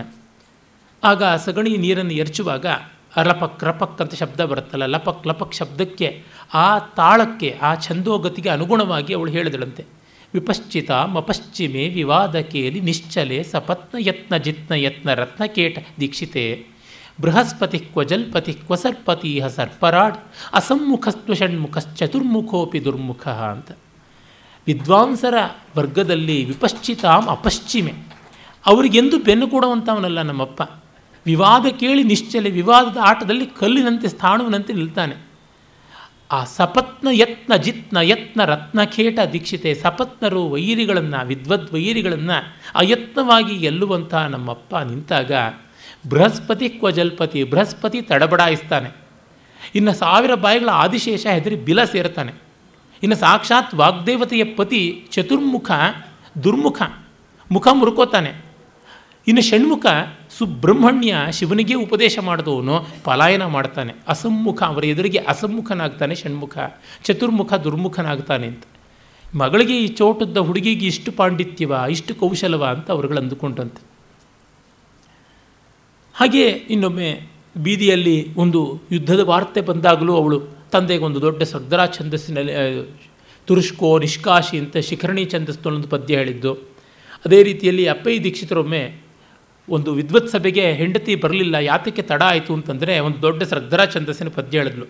ಸಭೆಗೆ ಬರಬೇಕಾದ್ರೆ ತಲೆ ಬಾಚ್ಕೊಳ್ಬೇಕು. ತಲೆ ಬಾಚ್ಕೊಳ್ಳೋದಕ್ಕೆ ತಲೆ ಕೂದಲನ್ನು ಹಿಂಗೆ ಬೆರೆ ಹೋಯ್ಕೊಂಡ ತಕ್ಷಣ ಮೋಡವು ಏನು ಅಂತ ಭಾವಿಸಿ ಒಂದು ನವಿಲು ನೋಡಿ ಕುಣಿಯೋದಕ್ಕೆ ಶುರು ಮಾಡಿತು. ಇದೆಂಥದ್ದು ಎಲ್ಲ? ಇದು ಕುಣಿತಾ ಇದೆಯಲ್ಲ ಅಂತ ಅಂದ್ಕೊಂಡಿದ್ರು ಮತ್ತೆ ಹೆಣಕೊಳ್ತಾ ಇತ್ತಂತೆ ಹಾವೇನು ಅಂತ ಅಂದ್ಕೊಂಡು ಅದನ್ನು ಕಚ್ಕೊಳ್ಳೋದಕ್ಕೆ ಬಂತು. ಇದು ಬೇಡ ಅಂತ ಮತ್ತೆ ಬೆರೆ ಹೊಯ್ಕೊಂಡೆ, ಮತ್ತೆ ಮೋಡ ಅಂತ ಕುಣಿಯೋದಕ್ಕೆ ಶುರು ಮಾಡಿತು. ಇದರೊಳಗೆ ನಾನು ಈ ಮುಡಿ ಬಿಚ್ಚಿ ಕಟ್ಟಿ ಮಾಡೋದ್ರೊಳಗೆ ಸಮಯ ಆಯಿತು ಅಂತ ಅಂದಳಂತೆ ಅಂಥ ಅಚ್ಚಮ್ಮ, ಆಕೆಗೆ ಅಚ್ಚಮ್ಮ ಅಂತ ಮುದ್ದಿನ ಹೆಸರು. ಜಿಂಜಿಗೆ ಒಮ್ಮೆ ಅಪ್ಪಯ್ಯ ದೀಕ್ಷಿತರು ಬಂದಾಗ ಅವರಿವರು ನೋಡಿ ಮಾತಾಡ್ಕೊಂಡ್ರಂತೆ, ಯಾರೇ ಯಾರೇ ಬರ್ತಾ ಇರೋದು ಅಂತ, ಅಯ್ಯೋ, ನಮ್ಮ ಅಚ್ಚಮ್ಮನ ಗಂಡ ಕಾಣೆ ಅಂತಂದ್ರಂತೆ. ಅಸ್ಮಿನ್ ಗ್ರಾಮೇ ಅಚ್ಚಾ ಪ್ರಸಿದ್ಧ, ಅಸ್ಮಿನ್ ಗ್ರಾಮೇ ಅಚ್ಚಾ ಭರ್ತ ಅಂತೆಲ್ಲ ಮಾತುಗಳಂದ್ರಂತೆ. ಊರಲ್ಲೆಲ್ಲ, ಜಗತ್ತಲ್ಲೆಲ್ಲ ಅಪ್ಪಯ್ಯ ದೀಕ್ಷಿತ, ಅಪರಶಂಕರಾವತಾರ. ಆದರೆ ಈ ಊರಿನಲ್ಲಿ ಅಚ್ಚಮ್ಮನ ಗಂಡ ಅಂತ ತನ್ನ ಪ್ರಸಿದ್ಧಿ ಅಂತ. ಈ ಹಾಸ್ಯ ಮನೋಧರ್ಮ ಕೂಡ ಅವರಲ್ಲಿ ಯಥೇಷ್ಟವಾಗಿತ್ತು ಅಂತ ಗೊತ್ತಾಗುತ್ತದೆ. ಈ ಥರದ ಕಥೆಗಳು ಅವರ ಬಗ್ಗೆ ಬೇಕಾದಷ್ಟು ಉಂಟು. ಈ ಶೈವ ವೈಷ್ಣವಗಳ ತಗಾದೆಗಳಾಗ್ತಾ ಇದ್ದಾಗ ದೊಡ್ಡವ್ರ ಹತ್ರ ಹೋಗಿ ತಮ್ಮ ಮತ ಸರಿ, ತಮ್ಮ ಅಭಿಪ್ರಾಯ ಸರಿ ಅಂತ ಎಂಡಾರ್ಸ್ ಮಾಡ್ಕೊಳ್ಳೋಕೆ ಎಷ್ಟೋ ಜನ ಇರ್ತಾರೆ. ಅವರಿಗೆ ತತ್ವ ನಿಶ್ಚಯಕ್ಕೆ, ವಿಚಾರದ ವ್ಯಾಪ್ತಿ ವೈಶಾಲ್ಯಕ್ಕಿಂತಲೂ ತಮ್ಮ ಮೂಗಿನ ನೇರಕ್ಕೆ ಅವ್ರು ಹೇಳ್ತಾರಾ ಇಲ್ವಾ ಅಂತ ಕೇಳಬೇಕಾಗತ್ತೆ. They expect their own answers they want an endorsement ಆ ಥರ ಬರ್ತಾರೆ. ಬಂದಾಗ ಇವರು ವಿಷ್ಣು ದೊಡ್ಡವನು ಅಂತ ಹೇಳಬೇಕು ಅನ್ನುವ ಪಂಗಡ ಬಂದಿತ್ತು, ವೈಷ್ಣವರ ಪಂಗಡ. ಇವರು ಅಷ್ಟೇ ತಾನೇ ಶಿವ ಆದಪ್ಯಧಿಕೋ ವಿಷ್ಣು. ಶಿವನಿಗಿಂತ ವಿಷ್ಣು ದೊಡ್ಡವನಪ್ಪ, ಬರ್ಕೊಂಡು ಹೋಗಿ ಅಂದ್ರಂತೆ. ಶಿವಭಕ್ತರಿಗೆಲ್ಲ ಸಂಕಟ ಆಗ್ಬಿಡ್ತು. ಇದೇನು ಅಪ್ಪಯ್ಯ ದೀಕ್ಷಿತರು ಹೀಗೆ ಹೇಳಿಬಿಟ್ರಲ್ಲ, ಇವರು ಮೆರವಣಿಗೆ ಬೇರೆ ಮಾಡ್ಕೊಂಡು ಬರ್ತಾ ಇದ್ದಾರೆ, ವಿಷ್ಣು ದೊಡ್ಡವನು ಅಂತ ಅಂತ.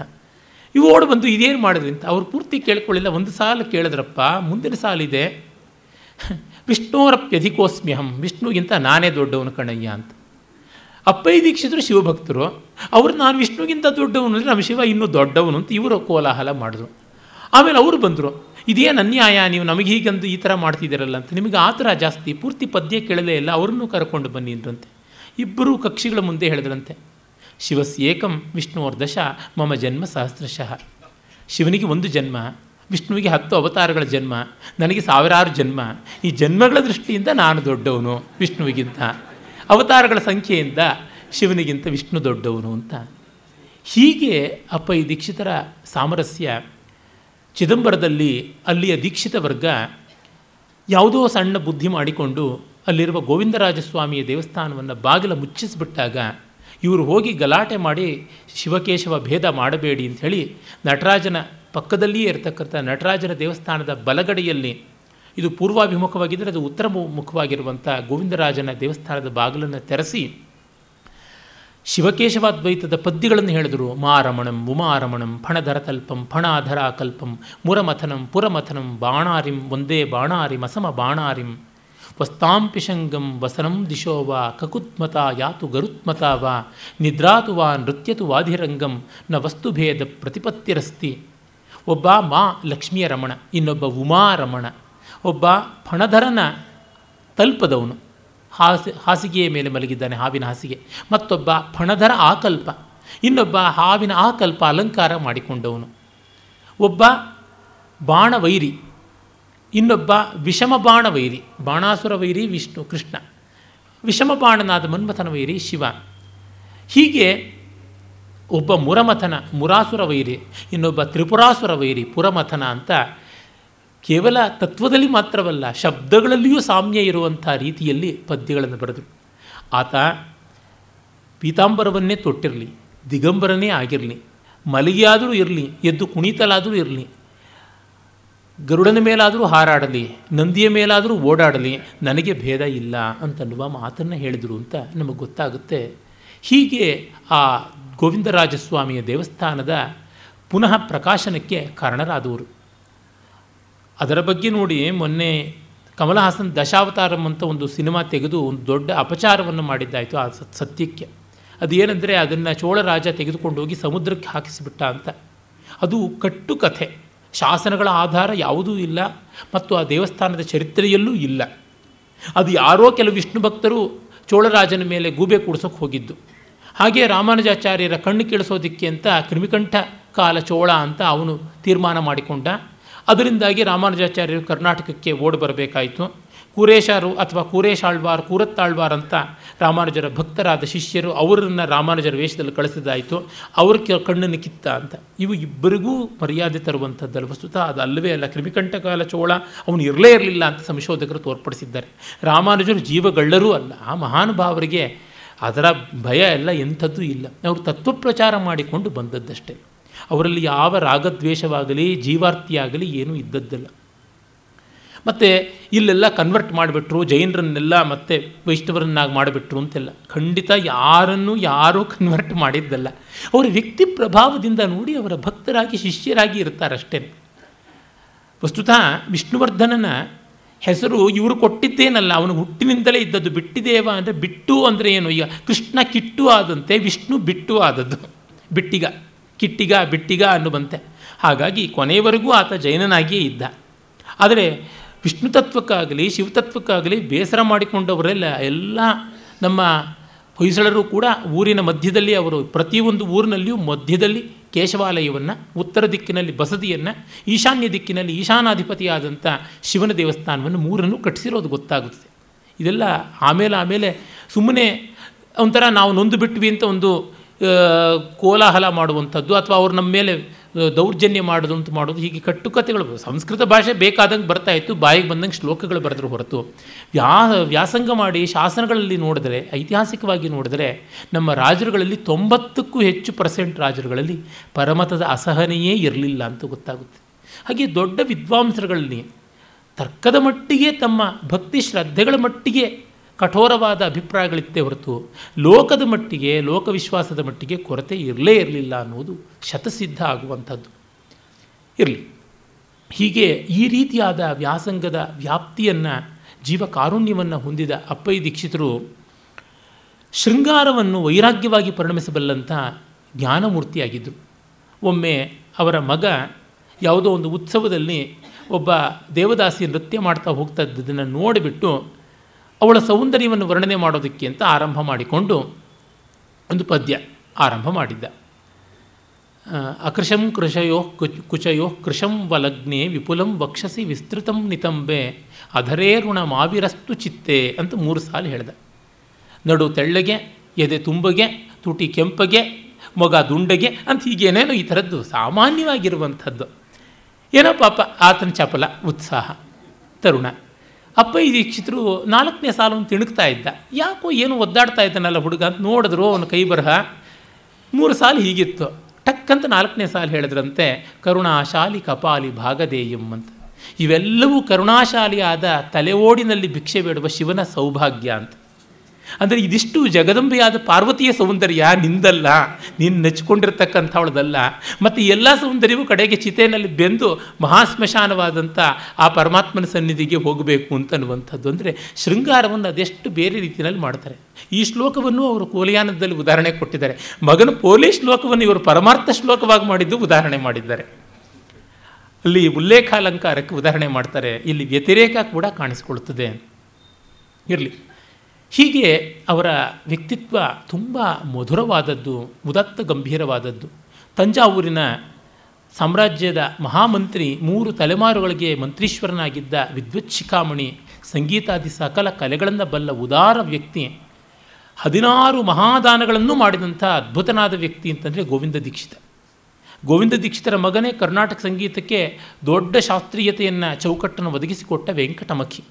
ಇವರೇ ಸಂಗೀತ ಸುಧಾ ಅನ್ನುವ ಗ್ರಂಥ ಬರೆದರು, ಗೋವಿಂದ ದೀಕ್ಷಿತರು. ಅಲ್ಲಿಯೇ ನಮಗೆ ವಿದ್ಯಾರಣ್ಯರ ಸಂಗೀತ ಸಾರ ಗ್ರಂಥದ ಭಾಗಗಳು ಸಿಗುವಂಥವು. ಅವರ ಇನ್ನೊಬ್ಬ ಮಗ ಯಜ್ಞನಾರಾಯಣ ದೀಕ್ಷಿತ. ಅವನು ಸರ್ವತಂತ್ರ, ಸ್ವತಂತ್ರನಂತೆ ಇದ್ದ ಸಕಲ ಶಾಸ್ತ್ರಗಳನ್ನು ಬಲ್ಲವನಾಗಿದ್ದ ಮಹಾಯಜ್ಞತಂತ್ರ ನಿಸ್ಸೀಮ. ಆ ಗೋವಿಂದ ದೀಕ್ಷಿತರ ಮತ್ತೊಬ್ಬ ಪ್ರಿಯ ಶಿಷ್ಯನೇ ಶತಾವಧಾನಿನಿಯಾಗಿದ್ದ. ಆರು ಭಾಷೆಗಳಲ್ಲಿ ಶತಾವಧಾನ ಮಾಡ್ತಾ, ಹನ್ನೆರಡು ನಿಮಿಷಕ್ಕೆ ನೂರು ಪದ್ಯ ಹೇಳ್ತಾ ಇದ್ದ ವೀಣಾವಾದನ ಕುಶಲೆ ಮಧುರವಾಣಿ. ಈ ಥರದ ಒಂದು ಪರಂಪರೆ. ಅವಳು ನೋಡಿದ್ರೆ ದೇವದಾಸಿ. ಹೆಂಗಸು ದೇವದಾಸಿ ಶೂದ್ರ ಕುಲೋತ್ಪನ್ನೆ ಆದರೆ ಇವರುಗಳಿಗೆ ಯಾವುದು ಮಡಿ ಮೈಲಿಗೆ ಅಡ್ಡ ಬರಲಿಲ್ಲ, ಎಲ್ಲ ಶಾಸ್ತ್ರಗಳನ್ನು ಹೇಳಿದ್ರು. ಮಿಹಿರಾಚಾರ್ಯ ಅಂತ ಒಬ್ಬ ತಾರ್ಕಿಕನ ಜೊತೆಗಳು ವಾದ ಮಾಡಿ ಗೆದ್ದಳು ಅಂತ ಕೂಡ ನಮಗೆ ಪುರಾವೆ ಸಿಗುತ್ತದೆ. ಆ ಗೋವಿಂದ ದೀಕ್ಷಿತರಿಗೆ ಅಮಲಾನಂದರ ಕಲ್ಪತರುವಿನ ಅರ್ಥ ಮಾಡಿಕೊಳ್ಳೋದ್ರೊಳಗೆ ಕೆಲವು ತೊಡಕುಗಳು ಬಂದುವಂತೆ. ಅಂಥದ್ದು ಒಂದು ತೊಡಕು ಏನಂದರೆ, ಶಂಕರರು ಭಾಷ್ಯದಲ್ಲಿ ಒಂದು ಕಡೆಗೆ ಅನ್ನಾದ ಅನ್ನುವುದಕ್ಕೆ ಅನ್ನಂ ದದಾತೀತಿ ಅನ್ನಾದ ಅಂತ ಅರ್ಥ ಮಾಡಿದ್ದಾರೆ. ಅದನ್ನು ಭಾಮತಿಕಾರರು ಮತ್ತು ಅಮಲಾನಂದರು ಕೂಡ ಕಲ್ಪತರುವಿನಲ್ಲಿ ಹಾಗೆ ಬರೆದಿದ್ದಾರೆ. ಅರೆ ವಸ್ತುತಃ ಅನ್ನಮತ್ತೀತಿ ಅನ್ನಾದಹ ಅನ್ನ ತಿನ್ನುವವನು ಅನ್ನಾದ ಅಂತ ಆಗಬೇಕು. ಅದು ಹೇಗೆ ಅನ್ನಂ ದದಾತೀತಿ ಅನ್ನಾದ ಸಂದರ್ಭಕ್ಕೆ ಸರಿಯಾಗಿದೆ. ಅರೆ ಶಬ್ದ ನಿರುಕ್ತಿ ಯಾವ ತರಹ? ಈ ಥರದ್ದು ಎಷ್ಟೋ ತೊಡಕುಗಳು. ಒಮ್ಮೆ ಗೋವಿಂದ ದೀಕ್ಷಿತರು ತಮ್ಮ ಶಿಷ್ಯರಿಗೆ ಈ ಅಮಲಾನಂದರ ಕಲ್ಪತರು ಪಾಠ ಹೇಳ್ತಾ ಇದ್ದವರು, ಈ ಥರ ತೊಡಕು ಬಂದಾಗ ಅಪ್ಪಯ್ಯ ದೀಕ್ಷಿತರ ಹತ್ತಿರದಲ್ಲಿದ್ದಾರೆ ಅಂತ ಗೊತ್ತಾಗಿ ಸಂಚಾರಕ್ಕೆ ಬಂದಿದ್ದರು ಅವ್ರನ್ನ ಹೋಗಿ ಕೇಳಿದ್ರಂತೆ. ಆಗ ಅವರು, ಅನ್ನಂ ಆಸಮಂತಾತ್ ದದಾತಿ ಇತಿ ಅನ್ನಾದ. ಯಾಕೆಂದರೆ ಅನ್ನಂ ದದಾತಿ ಇತಿ ಅನ್ನಾದಹ ಅಂತ ಆಗೋಲ್ಲ, ಅನ್ನದಹ ಆಗುತ್ತದೆ ಒಂದು ದೀರ್ಘ ಹೇಗೆ ಬಂತು? ಅನ್ನದಹ ಬದಲು ಅನ್ನಾದ ಹೇಗಾಯಿತು? ಅಂದರೆ ಅನ್ನಂ ಆಸಮಂತಾತ್ ಎಲ್ಲ ರೀತಿಯಿಂದಲೂ ಆಹಾರ ಕೊಡ್ತಾನೆ. ಪರಮಾತ್ಮ ಬರೀ ಹೊಟ್ಟೆಗೆ ಮಾತ್ರ ಆಹಾರ ಕೊಡಲ್ಲ. ಕಿವಿಗೆ ಕೊಡ್ತಾನೆ, ಕಣ್ಣಿಗೆ ಕೊಡ್ತಾನೆ ಮೂಗಿಗೆ ಕೊಡ್ತಾನೆ, ಚರ್ಮಕ್ಕೆ ಕೊಡ್ತಾನೆ, ಮನಸ್ಸಿಗೂ ಕೊಡ್ತಾನೆ, ಆತ್ಮಕ್ಕೂ ಕೊಡ್ತಾನೆ. ಈ ಅರ್ಥದಿಂದ ಬಂದಿರುವುದು ಅಂತ ವಿವರಿಸಿ ಹೇಳಿದ್ರಂತೆ. ಆಗ ಅಪ್ಪದೀಕ್ಷಿತ ಕಿಮಿತ್ಯತುಸ್ತುತಿಂ ವರ್ಣಯಾಮಿ ಭವತೋ ವದಾನ್ಯತಾಂ ಅಂತ ಒಂದು ಪದ್ಯ ಹೇಳಿದ್ರಂತೆ. ಅಪ್ಪಯ್ಯ ದೀಕ್ಷಿತರೇ ನಿಮ್ಮ ಔದಾರ್ಯವನ್ನು ಏನನ್ನೋಣ ಕಲ್ಪತರುರಪಿ ಏಷ ಅರ್ಥಯಾಚನ ಕರೋತಿ ಅಂತ. ಕಲ್ಪತರು ಕೂಡ ನಿಮ್ಮಲ್ಲಿ ಅರ್ಥಯಾಚನೆ ಮಾಡುತ್ತೆ. ಅವಲಾನಂದರ ಕಲ್ಪತರುಗೂ ಅರ್ಥಸ್ವಾರಸ್ಯ ಗೊತ್ತಾಗಬೇಕು, ನಿಮ್ಮ ಹತ್ರ ಬಂದು ಬೇಡಬೇಕು. ಅರ್ಥ ಅನ್ನೋದಕ್ಕೆ ದುಡ್ಡು ಅಂತ ಒಂದು ಅರ್ಥ. ಹೀಗೆ ಈ ರೀತಿ ಸಮಕಾಲೀನರೆಲ್ಲ ಕೊಂಡಾಡಿ ಕೊಂಡಾಡಿ ಗೌರವಿಸ್ತಾ ಇದ್ದರು ಎಂವಿದ್ಮೈತಿ ಯದ್ ಗ್ರಂಥಾನ್ ಅಭ್ಯಸ್ಯಾಮೋ ಅಖಿಲಾನಿತಿ. ಯಸ್ಯ ಶಿಷ್ಯಾಸ್ಮ ಇತಿ ಚ ವಿಕತ್ತಂತೆ ವಿಪಶ್ಚಿತ. ನೀಲಕಂಠ ದೀಕ್ಷಿತನ ಮಾತು. ಅವ್ರು ನಮಗೆ ಗೊತ್ತು. ಅವ್ರ ಪುಸ್ತಕ ಓದಿದ್ದೀವಿ. ಸಾಕ್ಷಾತ್ ಅವರು ಶಿಷ್ಯರಾಗಿದ್ವಿ ಅಂತ ಗ್ರೇಡ್ ವಾರಿಯಾಗಿ ಹೆಮ್ಮೆ ಪಡ್ತಾ ಇದ್ದರು ವಿದ್ವಾಂಸರುಗಳು ಅಂತ. ಅವರು ಈ ಮಟ್ಟದಲ್ಲಿ ಲೋಕಪ್ರೀತಿಯನ್ನು ಮತ್ತು ಜನರ ಅಭಿಮಾನ ಗೌರವವನ್ನು ಆರ್ಜಿಸಿಕೊಂಡು ಶತಾಧಿಕ ಗ್ರಂಥ ನಿರ್ಮಾಣ ಮಾಡಿ ಕಡೆಯಲ್ಲಿ ಕಾಶಿಯಲ್ಲಿ ಹೋಗಿ ಪ್ರಾಣ ಬಿಡಬೇಕು ಅಂತ ಹೊರಟ್ರಂತೆ. ಅವ್ರ ಬಗ್ಗೆ ಬೇಕಾದಷ್ಟು ಕಥೆಗಳಿವೆ. ನಿಜವಲ್ಲದ ಒಂದು ಕಥೆ ಇದೆ. ಈ ಉದಾಹರಣೆಗೆ ತಾತಾಚಾರ್ಯರು ತೊಂದರೆ ಮಾಡಿದ್ರು, ಅದಕ್ಕೆ ನಿಗ್ರಹಾಷ್ಟಕ ಹೇಳಿದ್ರು, ಮಾರ್ಗಸಹಾಯೇಶ್ವರನ ಪ್ರಾರ್ಥನೆ ಮಾಡಿದ್ರು ಇತ್ಯಾದಿ ಎಲ್ಲ ಉಂಟು. ಆ, ಮಾರ್ಗಸಹಾಯೇಶ್ವರ ಅವರ ಕುಲದೇವತೆ. ನನಗೊಂದು ಸಣ್ಣ ಹೆಮ್ಮೆಯ ಸಂಗತಿ ಅಂದರೆ, ನಮ್ಮ ತಾಯಿಯ ಮನೆ ಕಡೆ ಕುಲದೇವತೆಯೂ ಹೌದು. ನಮ್ಮ ತಾಯಿಯ ಮನೆಯ ಪೂರ್ವ ಪೂರ್ವಜರು ಅಪ್ಪಯ್ಯ ದೀಕ್ಷಿತರ ಕುಟುಂಬದ ಕವಲಿಗೆ ಸೇರಿದವರು ಅಂತ ಪ್ರತೀತಿ. ಅದು ಒಂದು ದೊಡ್ಡವರದ್ದು ಏನೋ ಏನೋ ಏನೋ ಒಂದು ಬಂದಿರತಕ್ಕಂಥದ್ದು. ಇಂಗು ಕಟ್ಟಿದ ಬಟ್ಟೆ ಎನ್ನುವಂಥದ್ದು ತೆಲುಗಿನಲ್ಲಿ ಒಂದು ಗಾದೆ ಇದೆಯಲ್ಲ, ಆ ರೀತಿಯಾದ ಒಂದು ಹೆಮ್ಮೆ, ದೊಡ್ಡವರ ಒಂದು ದಾರಿ ಇದು ಅಂತ. ಅವರ ಬಗ್ಗೆ ಇರುವ ಒಂದು ಕಟ್ಟುಕಥೆ ಪಂಡಿತರಾಜ ಜಗನ್ನಾಥನಿಗೆ ತುಂಬ ಅವಮಾನ ಮಾಡುವಂಥದ್ದಾಗಿದೆ. ಪಂಡಿತರಾಜ ಜಗನ್ನಾಥ ಕಾಶಿಯಲ್ಲಿ ತನ್ನ ಮುಸ್ಲಿಂ ಹೆಂಡತಿಯ ಜೊತೆಗೆ ಗಂಗಾ ತೀರದಲ್ಲಿ ಮಲಗಿದ್ದ ಅಪ್ಪಯ್ಯ ದೀಕ್ಷಿತರು ಅಲ್ಲಿಗೆ ಹೋಗಿದ್ದರು ಅಂತ. ವಸ್ತುತ ಅವರು ಕಾಶಿಗೆ ಹೋಗಲೇ ಇಲ್ಲ. ಹೋಗುವ ಹಂತದಲ್ಲಿದ್ದಾಗಲೇ ದಾರಿಯಲ್ಲೇ ಚಿದಂಬರದಲ್ಲೇ ಪ್ರಾಣ ಬಿಟ್ಟರು ಏಕೆಂದರೆ ಒಬ್ಬರನ್ನು ದೊಡ್ಡದು ಮಾಡೋದಕ್ಕೆ ಹೋಗಿ ಇನ್ನೊಬ್ಬರಿಗೆ ಅವಮಾನ ಮಾಡೋದು, ಅನ್ಯಾಯ ಮಾಡೋದು ನಡೆಯುತ್ತದೆ. ಜಗನ್ನಾಥ ಪಂಡಿತನಿಗೆ ಇಲ್ಲಿ ಅವಮಾನ ಆಗಿದೆ, ಅನ್ಯಾಯ ಆಗಿದೆ. ನಿಜ, ಅವನು ಬಹಳ ಉಚಾಯಿಸಿ ಮಾತಾಡೋನು, ಅವನ ನಾಲಿಗೆ ಅವನ ಬುದ್ಧಿಗಿಂತ ಜಾಸ್ತಿ. ಆದರೆ ಇಲ್ಲಿ ಅವನಿಗೆ ಅನ್ಯಾಯ ಅಂತೂ ಆಗಿದೆ. ಅದು ಅಪ್ಪಯ್ಯ ದೀಕ್ಷಿತರದಲ್ಲ ತಪ್ಪು. ಅಪ್ಪಯ್ಯ ದೀಕ್ಷಿತರ ಅಭಿಮಾನಿಗಳು ಯಾರೋ ದುರಭಿಮಾನಿಗಳು ಮಾಡಿರುವಂಥದ್ದು. ಜಗನ್ನಾಥ ಮಲಿಗೆ ಇದ್ದ ಅಪ್ಪಯ್ಯ ದೀಕ್ಷಿತರು ಅವನಿಗೆ ಬಹಿಷ್ಕಾರ ಹಾಕ್ಸಿದ್ರು ಅಂತ ಜಗನ್ನಾಥ ಪಂಡಿತನ ಭಕ್ತರ ಕೆಲವರ ಅಂಬೋಣ. ಅದು ಏನೂ ಇಲ್ಲ. ಅಪ್ಪಯ್ಯ ದೀಕ್ಷಿತರು ಸ್ನಾನಕ್ಕೆ ಗಂಗೆಗೆ ಇಳಿಯೋದಕ್ಕಿದ್ದರು ಗಂಗಾ ತೀರದಲ್ಲಿ ಯಾರಪ್ಪ ಬೆಳ್ಳಂ ಬೆಳಗ್ಗೆ ಸ್ನಾನ ಮಾಡದೆ ಕಂಬಳಿ ಹೊದ್ಕೊಂಡು ಮಲ್ಕೊಂಡಿರೋ ನೋಡಿದ್ರೆ ಇಬ್ಬರು ಮಲಗದಂತೆ ಕಾಣಿಸುತ್ತೆ, ಇದೇನು ವ್ರಾತ್ಯ ಚೇಷ್ಟೆ ಅಂತ ಅಂದುಕೊಂಡ್ರಂತೆ. ಕಿಂ ನಿಶಂಕಂ ಶೇಷೇ ಶೇಷೇ ವಯಸ್ಸಿ ತ್ವಮಾಗತೆ ಮೃತ್ಯವು ಅಂತಂದ್ರಂತೆ. ಏನು, ಕಿಂ ನಿಶಂಕಂ ಶೇಷ? ನಿಶಂಕಿಯಾಗಿ ನಿರ್ಲಜ್ಜಿಯಾಗಿ ಮಲಗಿಬಿಟ್ಟಿದೆಯಲ್ಲ. ಶೇಷೇ ವಯಸ್ಸಿ ಅದು ಅಪರ ವಯಸ್ಸಿನಲ್ಲಿ, ತ್ವಮಾಗತೆ ಮೃತ್ಯು. ಪೂರ್ತಿ ಮುಸುಕಾಕೊಂಡಿರಲಿಲ್ಲ. ಒಂದಷ್ಟು ತಲೆ ಬೆಳ್ಳಗೆ ಕಾಣಿಸ್ತಾ ಇತ್ತು. ಮುದುಕನಾಗಿದ್ದೀಯಾ? ಈ ವಯಸ್ಸಿನಲ್ಲಿ ಹೆಂಡತಿ ಜೊತೆ ಇನ್ನೂ ಸೂರ್ಯ ಉದಯವಾಗಿ ಎಲ್ಲ ಸಂಧ್ಯಾವಂದನೆಗಳಿಗೆ, ಸ್ನಾನಾದಿಗಳಿಗೆ, ಗಂಗೆಗೆ ಎಡತಾಗ್ತಾ ಇರೋವಾಗ ಮಲಗೆ ಇದೆಯಲ್ಲ? ಅಥವಾ ಮಾಗತೆಯ ಮೃತ್ಯು? ಸಾವು ಬಂದಿದೆಯಲ್ಲ? ಗೊತ್ತಾಗ್ತಾ ಇಲ್ವಾ ಅಂತ. ಆಗ ಮುಖ ತಿರುಗಿಸಿ ನೋಡದಂತೆ ಜಗನ್ನಾಥ, ಆಗ ಗೊತ್ತಾಯ್ತು ಅಪ್ಪಯ್ಯ ದೀಕ್ಷಿತರಿಗೆ ಇವನು ಜಗನ್ನಾಥ ಅಂತ. ಅಥವಾ ಸುಖಂ ಶಗೀತ ಅಪ್ಪ, ಹಾಯಾಗಿ ಮಲಕು ನಿನ್ನ ಬಾಯಿಗೆ ಕೊಟ್ಟು ಬದುಕೋರು ಯಾರು ಅಂತಲೋ? ಅಥವಾ ಇನ್ಯಾತಕ್ಕೆ ಸುದ್ದಿ ಬೇಡ ಅಂತಲೋ? ನಿಕಟೇ ಜಾಗೃತಿ ಜಾಹ್ನವಿ ಜನನಿ. ಹತ್ತಿರದಲ್ಲೇ ತಾಯಿ ಜಾಹ್ನವಿ ಎದ್ದೇ ಇದ್ದಾಳೆ ಅಂತ.